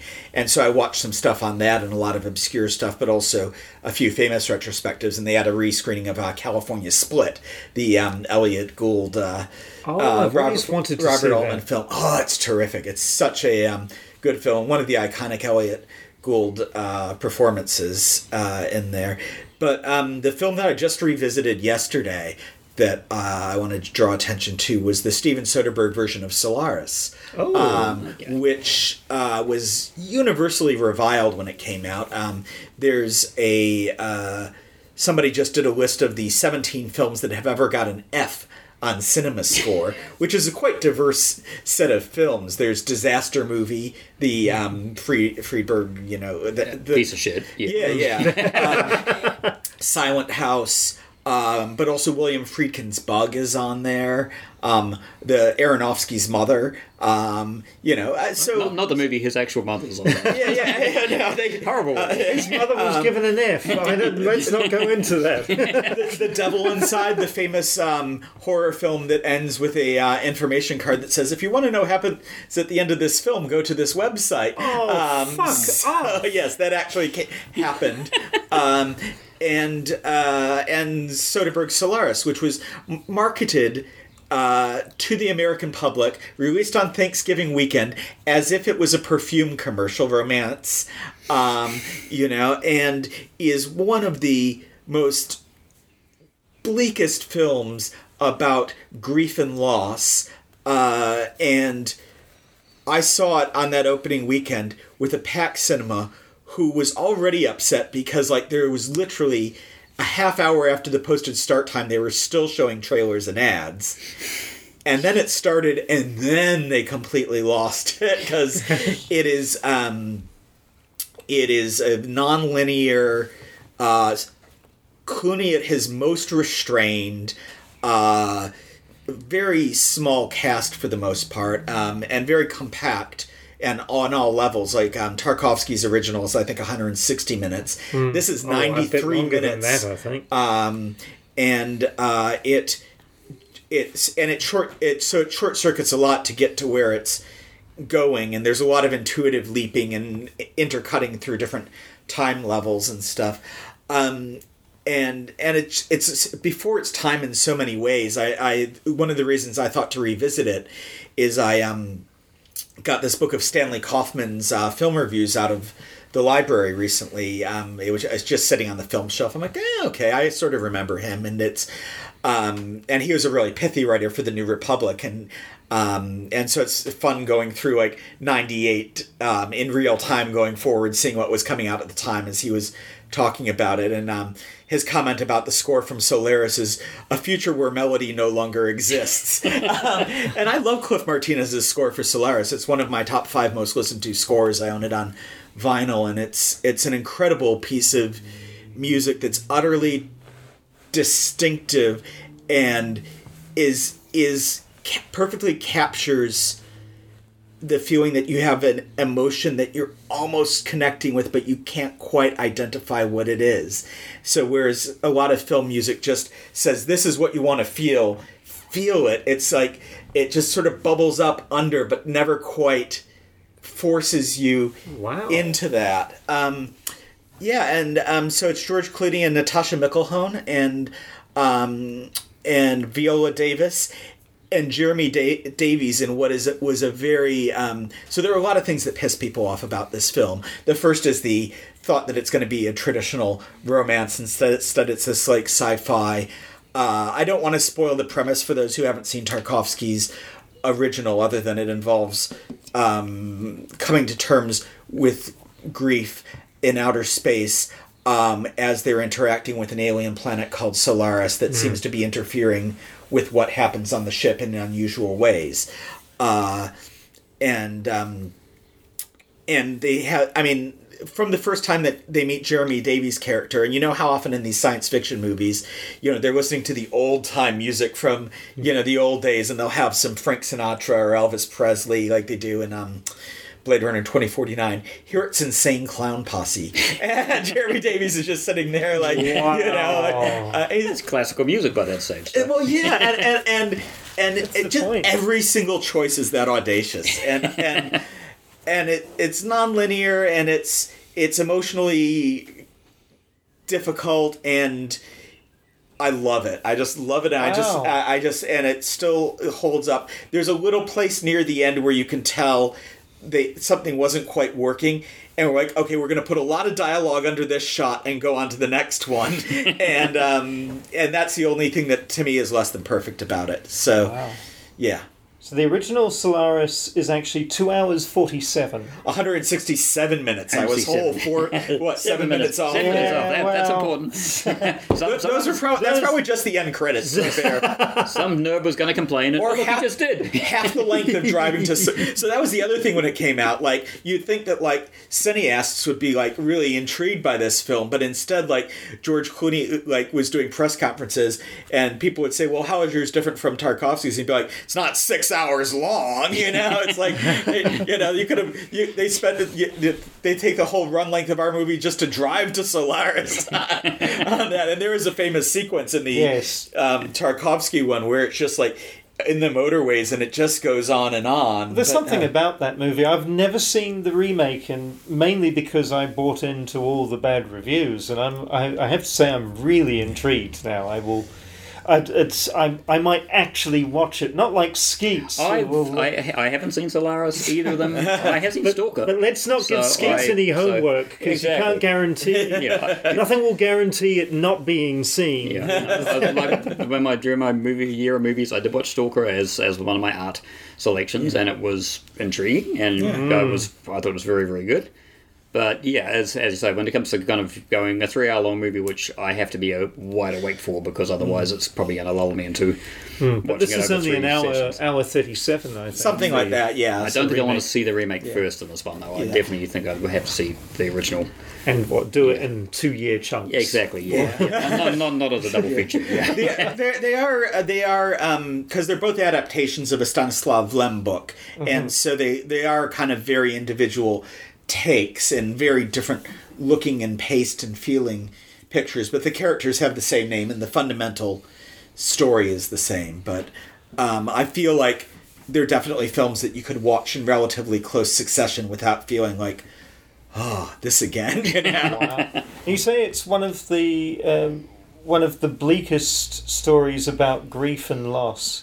How where would Hereditary come in there? It's I mean, maybe it's not. It's uh, maybe it's not the bleakest, but it is. Um, it it rubs it in your face, and Right. it and it is. Um, and and I, I think you know the, the I'd say it's an open ended film in a way that it gives you something to kind of wrestle with, but it, it would it it kind of it I guess suppose it argues that there is no easy resolution um, to it, but it's just it is confrontational. Um, it is also potentially elliptical enough that maybe it doesn't land. Whereas something like Hereditary is su- such a closed system and so banging its point on the head that you can become numb to it in a different way. But um, yeah, have a look and let me know what you think. yeah, I definitely will. All right, shall we take a quick pause and then um, enter a horrifying aspect of our discussion? Or has this been enough for one afternoon? Well, I'm still ready to keep going. Yeah, my beer's halfway full, uh, so if we're going to keep talking for a little bit longer, Okay, because well, let's. we're, Uh, we're heading to the month of October, so Yeah, and the reason that I decided that we should ditch our uh, shtick for at least one episode was because I'm I'm going away for about nine days tomorrow, and uh, in my absence, uh, the Hollywood is becoming the Horrorwood. Our uh, local cinema has embarked on what I think is the single most ambitious retrospective programming event I've seen since I moved to New Zealand um, by any one cinema. yeah. Well, I mean, there, there would be really right. hasn't been revival theatres uh, but since the, the rise of the multiplex. Because I mean, you used to have Yeah. every neighbourhood had their own theatre. Uh, you'd have, you know, there was when I lived in uh, growing up, there was the West Side, which was a, a little theatre, which you guys would have hated because even I knew that it had the wrong aspect ratio because every movie projected off the side of the screen and Right. projected slightly too high or slightly too low. And it was just a great little theatre where they would show you know you go there on Saturday and watch back to back Star Wars movies. And normally not Star Wars followed by Empire Strikes Back it'd be Empire Strikes Back followed by Return of the Jedi or sometimes just whatever they could find lying around and you get these great little double features would play. But then the multiplexes arrived and one by one the doors closed the buildings got knocked down and there was no, evaporated. Yeah, and there was no real revival, and it's taken a pandemic to get revivals rolling in because there's nothing else coming out. It's school holidays here in New Zealand, and I gotta say, school holiday movies. There's about six ones for kids, and every single one looks like utter dross. Return of the Jedi's out this weekend, by the way. I did see that one, although oddly enough, my kid is not a Star Wars fan. He, I showed it to him fairly young, and he kind of sat there and went, "Nah." Um, uh, what? Sorry, what's Sif's number? he did insist during the last since our last um, session that we had to watch the movie It Part One because he's Right. turned into a, a horror fan and he sat there and he Turned into it. Turned molded. into- I molded. think might be a word. Well, it's odd use enough, it. and he sat there and he loved it. And it's uh, the thing is, he plays horror games. He loves horror Right. movies, and I would take him to some of these horror movies if they weren't R sixteen. But you throw an older horror movie like Poltergeist or The Thing, and those practical effects, they get him every time because he's used Right. to CGI jump scares. Things are like boo, jump out at you. Yeah. He tapped out of The Thing. Right. He literally, we got to the first bit where a dog started to go, and he just went, "I'm, I'm done with this movie."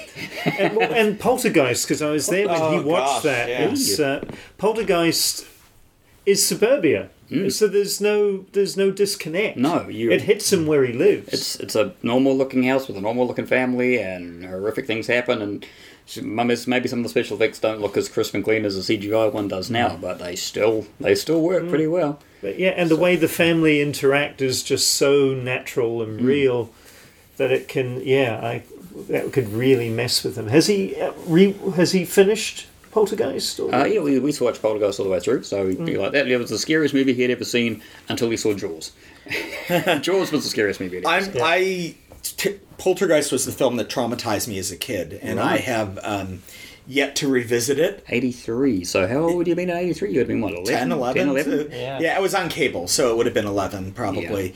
And uh, I, I mean, I jumped into bed for a year, so those bloody clown arms would get me. But it was also just the vision of the face melting and stuff like that. yeah, and that that's when you're that Yeah. age, yeah. I actually about ten years ago I bought the DVD thinking that like I'd use it as a chance to try to revisit it, and I try to schedule a thing with some friends, and I get um, everybody to watch the film that traumatized them, and we could all like go through it together. My, Aversion therapy. my, my filmmaker friend Steve Chow, his is American Werewolf in London, which to me it's like how could that be? Because that's just such a fun film, but. Um, you know, trauma is as trauma does, but um, Well, we have the same thing though, because my trauma film, the first horror movie that I watched and at night and asked to see it when I was about 13 was The Exorcist. Right. And it was a cut down for TV version, and it still scared the piss out of me. And now mm. I look at it, it's, it's, I've tried, I've watched it since then, but every time it's that.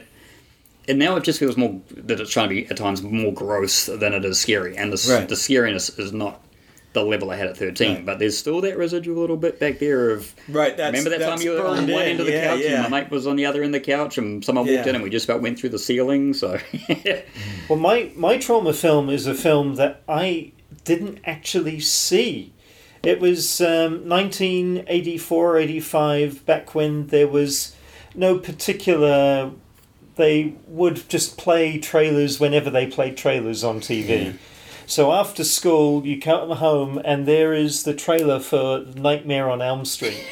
right. And that, we're talking 84 that messed with me. I, I was an insomniac for about six months because that was at the time where my, Is that the one with the nursery rhyme? One, Ye- two, I think- Freddy's yes. coming for you. Yes, that's the one.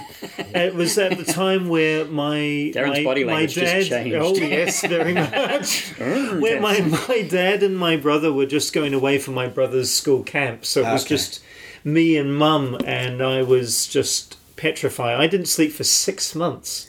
Wow. I was, Wow. I was yeah. My um, sister saw that movie that year, uh, but I probably a finally saw later, it though. on VHS Ah. at a slumber party, Mm. and she said no one at that slumber party slept that night, and you know she was traumatized by it for probably for not maybe not for six months, but definitely for a while.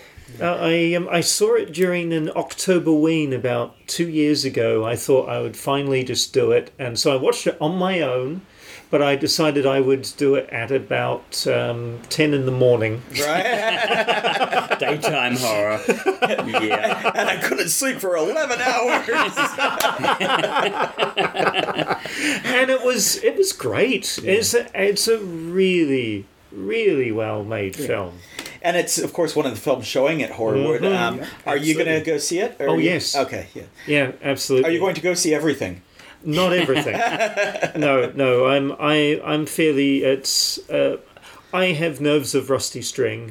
Uh, Right. You've gotten better though. I mean, you, you literally. uh, Well, maybe I've just got a bigger couch that doesn't move. When you freak the fuck out during a movie, ah, and the couch goes Yes, I'm. I, I'm not the desensitized person when it comes to horror. I still feel it. I still watch stuff through my fingers. Um, but I love it. I love horror. So did, you would have both grown up with like the Sunday horrors and stuff Yes, like that, yeah. though, and so you watched all that stuff. I watched the stuff I wanted to watch. It's, um, I mean, because there was So what was the stuff you wanted to watch? So a lot of it was the um, was the Hammer horrors. I was going to say, you know, so you- something like The Devil Rides Out, you would have been like, I've got to see that movie. Yeah, absolutely. That was uh, my um, my nana uh, was very much an influence on my movie watching, and so she'd tell us about Vincent Price and Christopher Lee and Peter Cushing. So those were my triggers. That's what got me into interested in horror. So anything that had Christopher Lee in it, um, or um, or a film that didn't, uh, the Asphyx which um, you you may giggle. Um, that is how the way it's you pronounce that pronounced. with the, all the word for syllable, emphasis on the first syllable. The ass fix. I, if you watch the movie, you know that's how they pronounce it. But it's it is And you'll be like, but none of these asses are even broken. it's almost like a British Ghostbusters. It's about a scientist who uh, tries to um, keep it um, tries to hold death because um, as That's the right, yeah. as as the person dies and the um, death is present to take the soul. And so he tries to um, to capture death, and it's a Always a good idea. Yeah. and it's, a, it's Robert Stephens and Robert Powell, and it has a nice sort of creepy atmosphere. But those were the sort of films. They weren't gory, but they were still scary enough.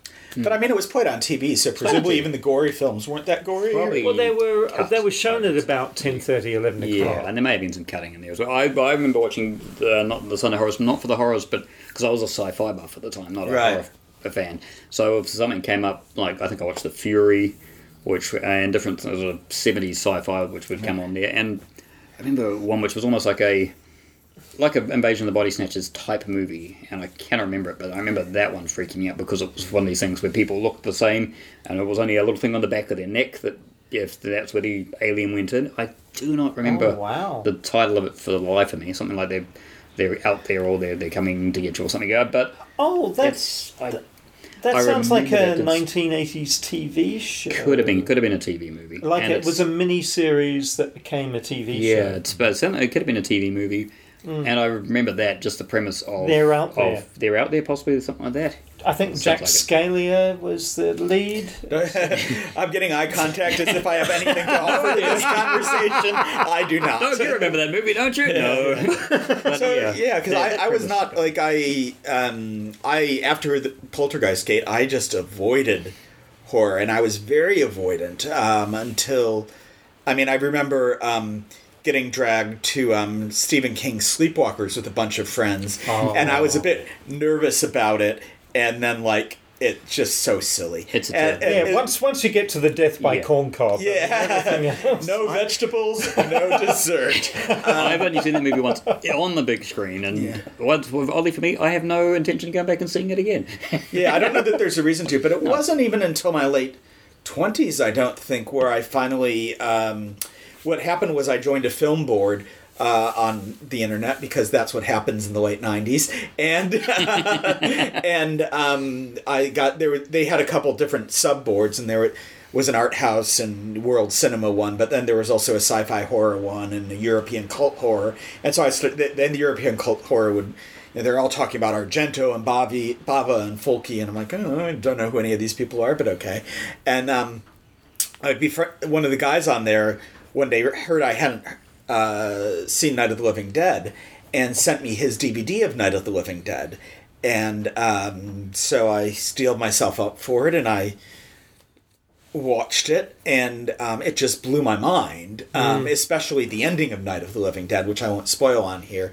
But, um, you know, gives you a sense of a film that's striving for a greater significance than just you know kind of i think i think growing up in the 80s there was a lot of sense of horror as Horrors. friday the 13th kind of yeah slasher Slashes, yeah. gore you know and I, I remember i'd actually read like a lot of the reviews of stuff and it was kind of of uh, maybe an imaginatively steeling myself against it in case I ever saw some Friday the Thirteenth movie where somebody's walking on stilts and Jason comes through with an axe and splits them in half or whatever. You know, it seems like there like a, any number of imaginative kill scenes and you know and so that was my like late 20s sort of intro to it. And then shortly after that there's a cinema that start near me that was playing a bunch of old titles. So in rapid succession i caught up with like suspiria and that just blew my mind as to mm. like what and and very quickly getting into this idea that horror could be this landscape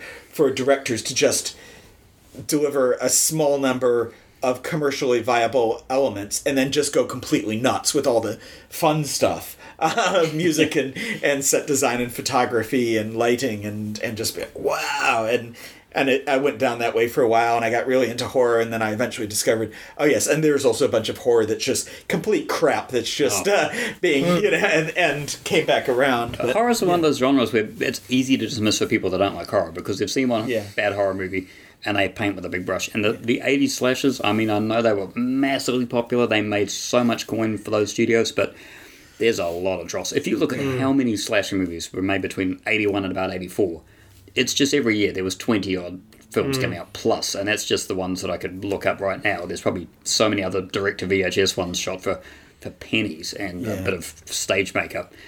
And I remember getting into the slashers for a while there because I played a lot of them on well, one stage on TV, and I was watching those and getting VHS ones.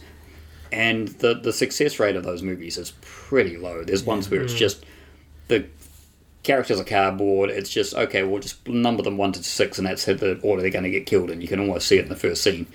And then it's just well, what's the most what's the most inventive way that we can find to kill somebody? Mm. I remember a scene, and I I cannot remember the movie. It might be The Prowler, where the, someone is attacked in a shower by a guy wielding a pitchfork, and it was one of these Yes. scenes. Bang, and just kind of going, well, that's really just not something I actually needed to see today. Even though I'm watching the slasher, it's it just feels a, they've gone so over the top that that was what they first wrote, and then they wrote some dialogue later To on justify get it, her in yeah. that Yes. shower.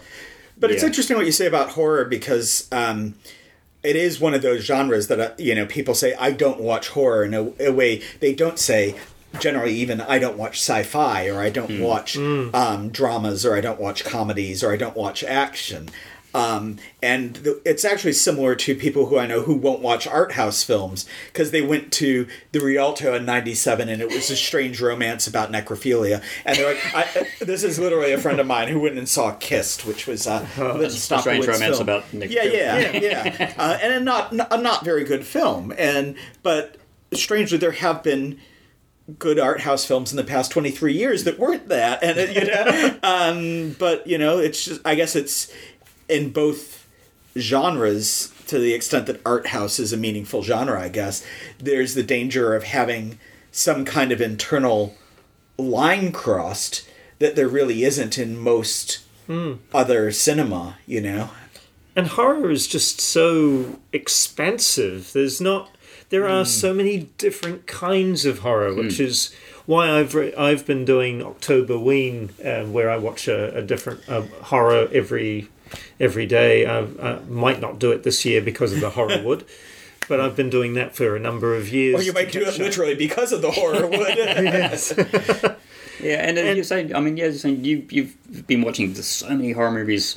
I mean, when I first met Darren, horror movies were just kind of like, oh, do I have to? And I, then, I watched horror, but I didn't watch gory horror. yeah, and and you, as you say, you still haven't desensitized yourself. I find I possibly have. I've got to the stage where jump scares are so obvious that they're coming up because so many movies now rely on them that it's just kind of like three, two, one, it's gone quiet, jump.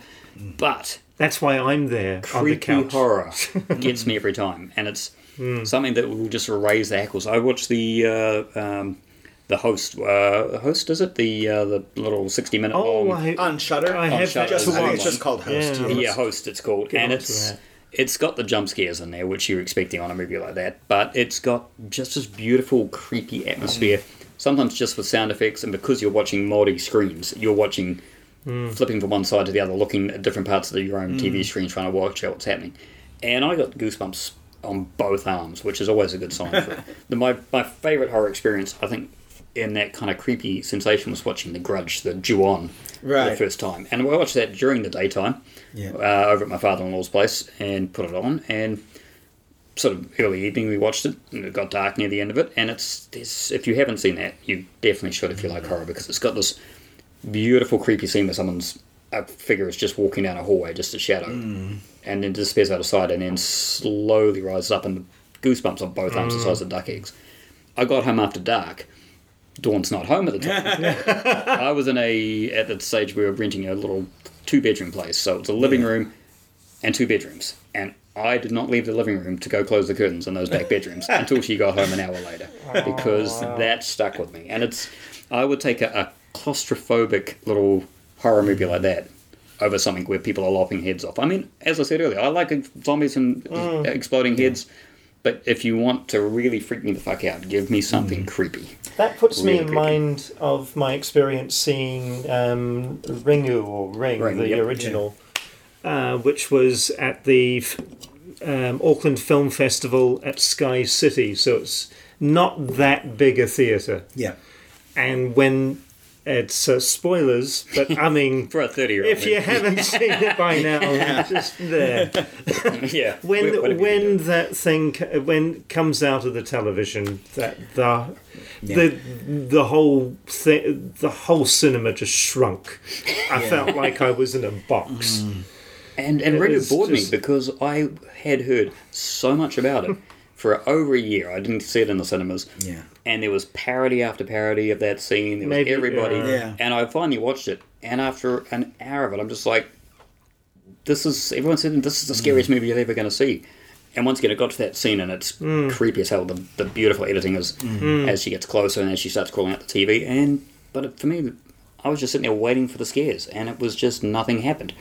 So different yeah. different different sensation. As I say, if I'd gone with that completely fresh and known nothing about it, yeah because i saw it when it had been would- released in new zealand so Yeah. there wouldn't have been too much scuttlebutt about it Yeah, I mean, part of um, I think our relationship with horror has to change over time because our expectations and knowledge of what's to come. And it's interesting that we're all talking about these J horrors, and I was thinking about um, Kiyoshi Kurosawa's Pulse and Cure, which are both mine that, as well as um, one of the scariest moments. I had in the theater was in the eye in the um, elevator scene where it does that uh, camera tilt and you haven't realize that seen the person one. No. I think in, I've seen it. Oh, and I won't spoil, but there's Stop a me um, there. there's it's it's it's a hit and miss film, but um, there was one scene in particular which was full body creep, whereas um, there are other you know other reactions and like you know I mean there's a scene in 28 days later where there's an eye gouging where uh, you know I was in a theater of 300 people and they all flinched. And the composition of the um, eye gouging is um, top left to bottom right the arms going down. And so the and and everybody flinched to the left. And it was, so it wasn't it wasn't it was just the, that kind of command you know especially in a film like 28 days later which relies on the handheld and and what superficially can feel like a quite sloppy aesthetic to produce that. But you know as we grow older it's like and we see these films and we become desensitized and then what hits us in a different way. And um, i saw relic at the film festival and there's this new wave of um, like horror's always been metaphorical you know dawn of the dead and what you know what have you. Um, and but there's this new wave which i think kind of started with the babadook where it's like we're going to make you know motherhood actually like kind of the text of it and the and the line between the monster and the metaphor becomes very uh, blurry. Uh, and relic i think goes to the next level where it's actually there's a and relic is about dementia and it really really is about dementia. Yeah, to the point where the film actively doesn't make sense at by the end unless you consider the two to be inextricably Yes. the monster and the subject. But as somebody who's you know been through that with one grandparent and has a aging um, father-in-law right now who's going down a similar road. Um, and that it actually can play on you in in sort of evoking the feelings about that metaphorical subtext. So the, the, one of the hardest hitting scenes in the film for me actually is when they go to the um, place where they're looking at potentially putting the mother into uh, a nursed care, uh, licensed care facility, and they say they talk about the Harbor View room, and um, and she walks through and it's exactly as depressing as any of these places you can imagine. And you get to the end and you and she looks around the room and the last shot is the view and technically it's a harbor view between all the buildings and there's just like this little square of water in the middle. And it just um so yeah so I, I feel like on some level that stuff is actually hitting me more but at the same time uh, there is also the potential of just like kind of reaching the point where it doesn't quite work as horror. There's a film on Amazon Prime I watched recently called Starfish, which was a really interesting film that played at Fantastic Fest. That's kind of a weird mix of um, Lost and The Quiet Earth and a few other things about this woman who uh, whose best friend has died, and there's like these signals from another planet. And there's these monsters and stuff, but it's also all about grief, and it's and it's again that kind of clumsiness between being a horror movie and then and a movie that's actually about emotions. And for me, that one didn't quite land functioning as a horror movie in order to pay off. But um, And then sometimes horror can just be kind of beautiful. It can be sometimes like a, a nice warm hug, like uh, let the right one in. I mean, there's there's a lot of blood in that hug, but, uh, or thanks, um, cats. or there's um, there's one that I um, I discovered during my October Ween, which has since been released by Masters of Cinema on um, in a beautiful 4K print, uh, or um, which is the White Reindeer, and it's a Not heard of it. When's it I- from? it's um, I think it's a Flemish. It's made in fin- no, made in Finland is where it was, and it is. Um, it's Is it of recent vintage? uh, 1940 or No. 1950. Okay, that answers no, yeah. yeah. that, that would be a negatory on that one. It's 1952. And it's um, a newlywed woman goes to the local shaman to get some help with their love life, but instead gets turned into a white reindeer vampire. And it is just Right. it's it feels like the film that you should see on the biggest screen imaginable. It's uh, there's it's set in Finland, so it's white landscapes, snow, and there's the most reindeer I have, real reindeer I have ever seen in a film is in this, and it's um, it's just one of those little tragic stories, but it's just beautiful film and and that's that's what horror can be. There is just there's no. It, it- there can be a film where you've got a slasher finding new ways to skewer people with a, a screwdriver or a, Instead of garden or tools, a or kitchen can opener or or something. Yeah, exactly. It's. Uh, or, but uh, on the other hand, you can have these films where it has an interesting idea, but it's shown on a landscape that you're not used to. Yeah, and with the, I mean, what the, what the Hollywood showing this in this October here is it, it's covering so many different genres. I mean, if we have a look at some of them specifically, the one that I I don't know anything about Saint Maud, which is apparently a new one, is the is the opening uh, movie, which is I'm assuming you have uh, know more about than I do because I don't tend to look up. Well, it's a debut feature by a female filmmaker named Rose Glass, and it was going to be the big um, A24 who st- released Hereditary and all of that. I think it was going to be their big push for this year um, for Halloween, and then. Right, but pre-COVID, of course. mo- movies aren't generally being pushed at the moment. so that one's playing a few I think they're saving that for next year. next but year, but because- playing, playing yeah, we're going to get it here. I think four or yeah. five screenings of that. There's the double feature of Scream and Scream Two, mm. Yes. which I'm I quite like Scream. I've got a soft spot for that. Scream Two, I think, is better than most sequels have any right to be. And then after that, the series goes downhill for me. I, oddly enough, in preparation for today, the only preparation I did was to look up on Letterboxd all my horror movies that I've logged, which was nearly 900 of them right. and look at the top rated ones I had and the worst rated. And five of the worst rated ones were sequels. and it included things like Texas Chainsaw Massacre 2, which should be my Wow. jam, and I just find shrill. Right, and that's on my to watch list. Yeah, I- I've got the some- DVD. It I is. just It is such a cult classic. Most people love it. They love I Texas found it a Chainsaw lot Massacre. of fun, to be honest. I I just I found it a chore to get through. So that is a personal opinion that many people would dissent. Uh, Texas Chainsaw Massacre itself is playing September, uh, sorry, Saturday the third of October, and a double feature with The Hills Have Eyes, which which, I've never are, seen, and I'm gutted to be missing. we that. are. I've never seen see it. I'm that. gutted to be seeing it. To be Yes. honest, Aaron already has his tickets. I'm getting mine today. I bought the ticket, but I, I it's, it is definitely one that um, I'm a little bit on the. It's I've seen it a couple of times, and the first time I saw it was off a VHS tape that made it look like someone's last known footage, and it really worked that way. So it's um, it, it is a brutal movie, and it's it's Going to be tough for Darren, but it's alright because we're actually it's an interesting timing because I was going to be doing an all day movie screening that day because I'm on some time off, and so we're going to start off at ten o'clock in the morning, watch the movies, go watch Texas Chainsaw Massacre and The Hills Have Eyes, and then come back to something much more lighthearted at and then midnight. be gentle to Darren. So after that, Cat People, the 80s remake of Cat People, which we have seen. I quite like it. It's I don't think it's a perfect movie. Malcolm got McDowell's flaws, awesome. but Yeah. It's a pretty decent movie. It's got Bowie doing the theme song. You can't argue with Bowie doing the theme song. And Paul Schrader. Yeah. Portrait. And it's followed by The Hunger, which Uh, another one I haven't seen that I'm gutted to be missing. didn't we? We, we- saw it together. yes, and it and- didn't work for either of us. Darren and Doug will probably like it more than Darren and I did because it is the pacing is not kinetic in any way, shape, or form, and it that's is not it is really the hard art of for the art's sake at times. Yes. So Yes. I would say that you should probably see that at some stage.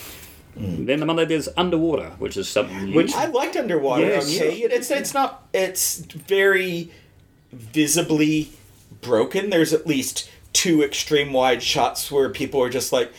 Uh, insert line of dialogue here to get you to another location, and, uh, you know, and obviously they've cut out ten minutes of business to make it work. Right. Um, but as a as a limited fuss, limited muss underwater alien monster movie, um, I you know I think it's fun. And it delivers on the monster. I think. Yeah. I think it really. Yeah, monster. that is a. Um, it's a really fun film, and for seven dollars fifty on a Monday, Cheeky the fifth of October, yeah, you can't yeah. beat that. Then there's Scare Me, and Are we, are we just going to go list I think just everything? list or- it. Why- why Yeah, don't sure, we? yeah. We've been talking for like three in. hours, I reckon, Okay. at this stage. So It's scared I don't, no one's it's- listening at this point in time.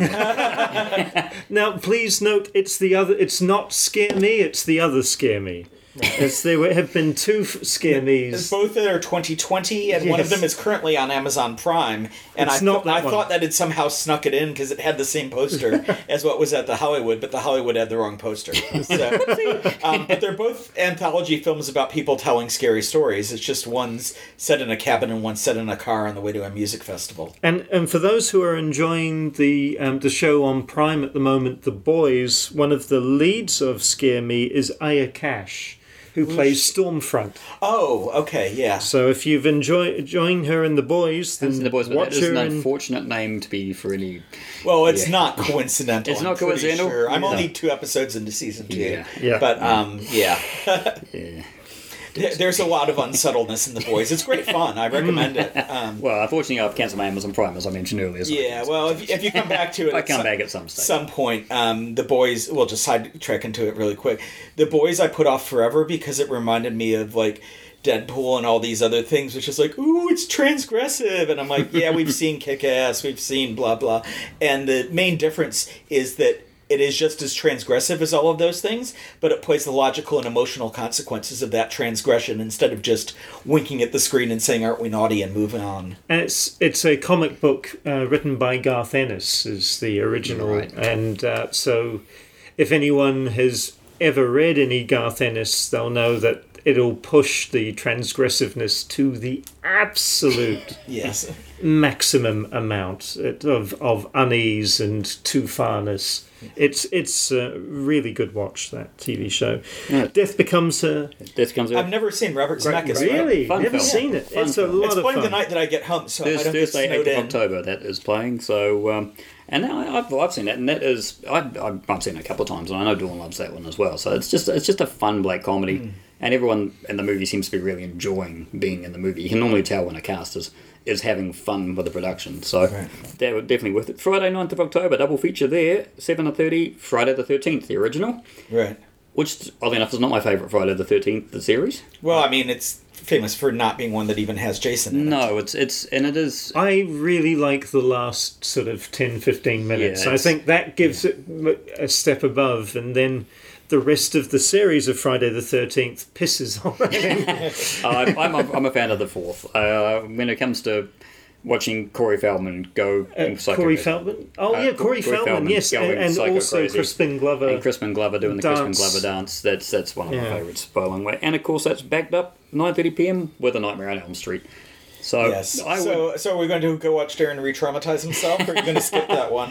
Oh, I- unfortunately, because of my, I'm back to work by that. Oh, actually, no, I'm not back to work at that stage, but uh, I might. I've actually owned the box. I will all of them, definitely so be going to that. It's, um, That'll be a decision at the time. well, it'll be good to. Um, I mean, when I was watching it at ten o'clock in the morning, I, I probably didn't finish it until about twelve thirty to one o'clock in the afternoon.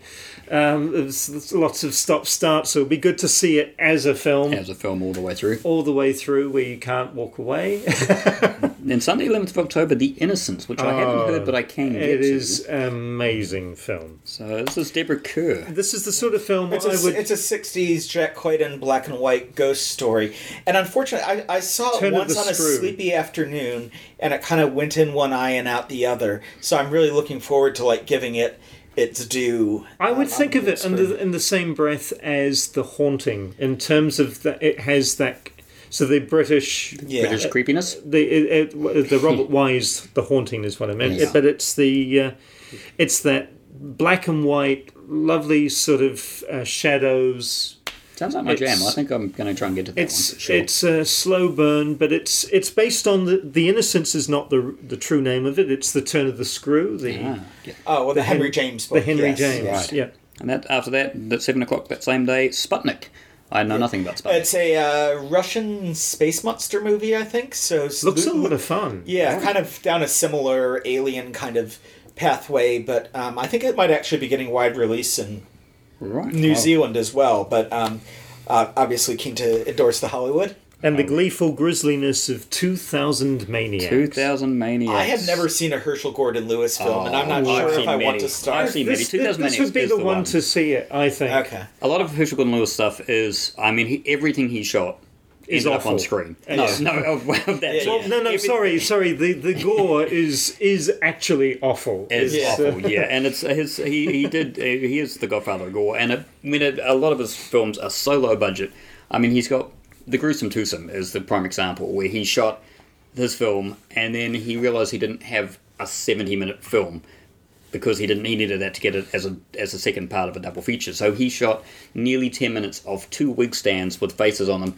Playing the Greek chorus, explaining what's going on in the movie, and that is part of that opens and closes the movie. Oh my god. But 2000 Maniacs is one. It's got a bigger budget than the others. It's it's a much more light-hearted gore film. It's not Right. one which is there just to pull organs out and, and wave them at the camera. And I mean, so the Wizard of Gore's playing later on, and that one, yeah, you could probably Uh, do that that whatever. one was one that I read the dis- just the description of in ara- shortly after having seen Poltergeist, and that traumatized me just conceptually. Two- 2000 I've never liked would- magicians I to begin with, you- but that seemed like an exceptionally unpleasant magician. I would recommend you go see 2000 Maniacs. You will get a song stuck in your head for days afterwards, and, And and it's a country song. And so- they're so che- they are cheerful maniacs. Yeah. they are just, just really- always smiley, always happy, always helpful. even when they're doing horrible things to your friends. Well, and I'm, I'm I've always been slightly nonplussed as to how the band Ten Thousand Maniacs took that name as inspiration and became like inoffensive twee. I don't. I don't music, see the but co- yes. connection there.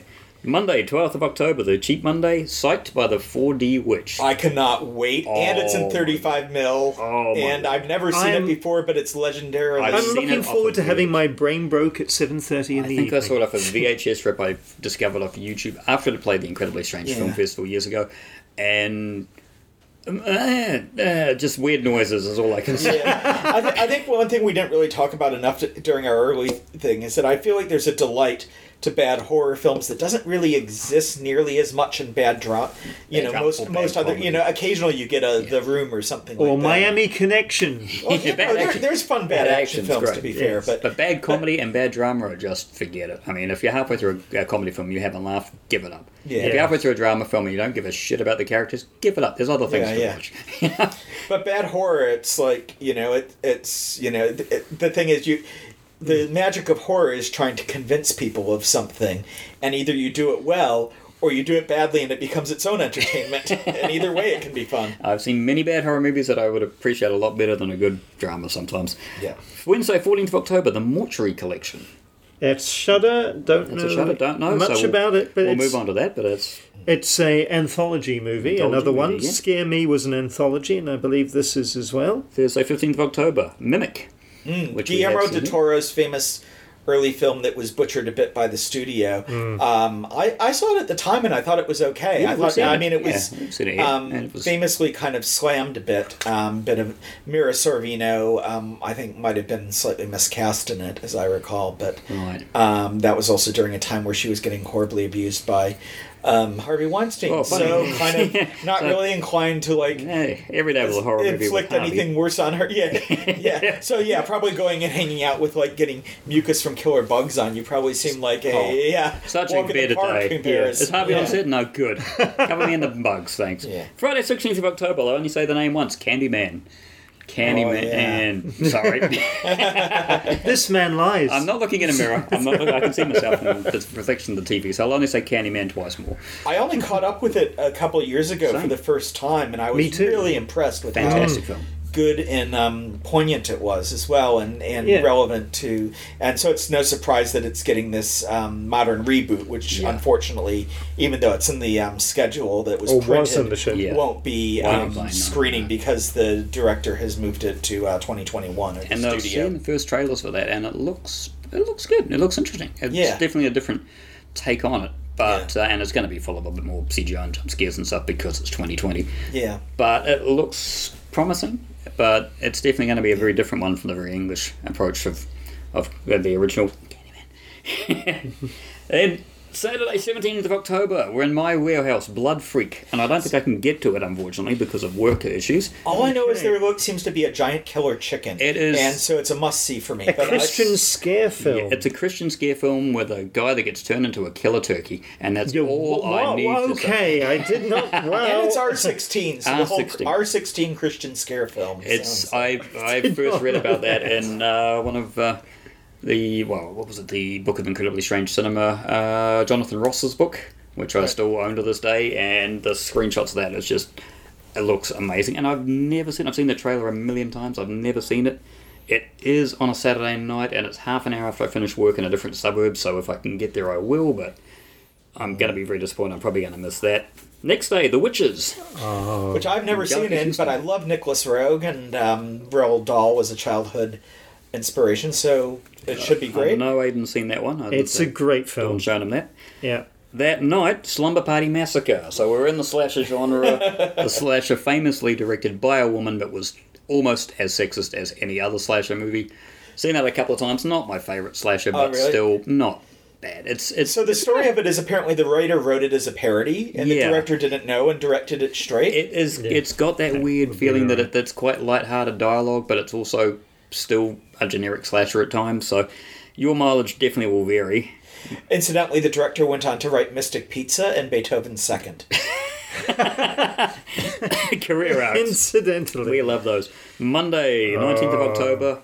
Cheap Monday, Manos, The Hands of Fate. I love this movie. I hate this movie. I, I lo- love it. I watched this it. with my brother, and um, we got very obsessed with Torgo and his Torgo, uh, yes. his uh, gesticulations across screen. My and he name started is singing. Torgo. I've got the moves like Torgo. I've got the moves like Torgo. such a I grind look after film. the house while the master is away. And I say I've hate this movie, and I've seen it once by itself, and I've seen it three or four times with the Mystery Science Theatre version, and even they, you can tell, are struggling with that opening scene where they just drive, and the credits have not been put on because they couldn't afford the credits, so they just drive and drive, and all the dialogue is dubbed by the same two people. It is, it's, it's to be experienced, not enjoyed. And it's um, before Manos Hands of Fate. My favorite um, bad film was Plan Nine, and then I saw Manos at the Incredibly Strange Film Festival, and I just adored Yeah. every second In terms of of the uh, of it. Incompetence. It And that's showing in 35. Yeah, Yes. mil. So it'll be the same print I saw way back Well, when. Wednesday, 21st October, Spiral, which is coming out on Shudder, or it is, is already out on Shudder, I think. Don't know that. I probably won't see that. I'll probably just Shudder it.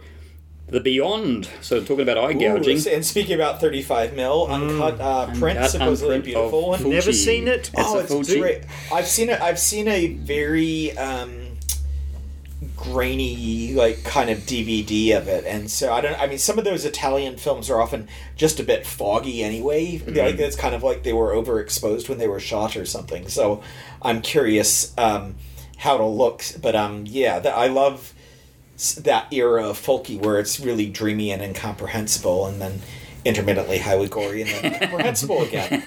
That's Fulci in a nutshell. Yep. And speaking of highly gory, Yeah, after um, two more screenings of St. Maud, we get to Reanimator. Oh, damn. Oh, I, I on a Sunday, seven o'clock, perfect Yeah. time. You know, yeah.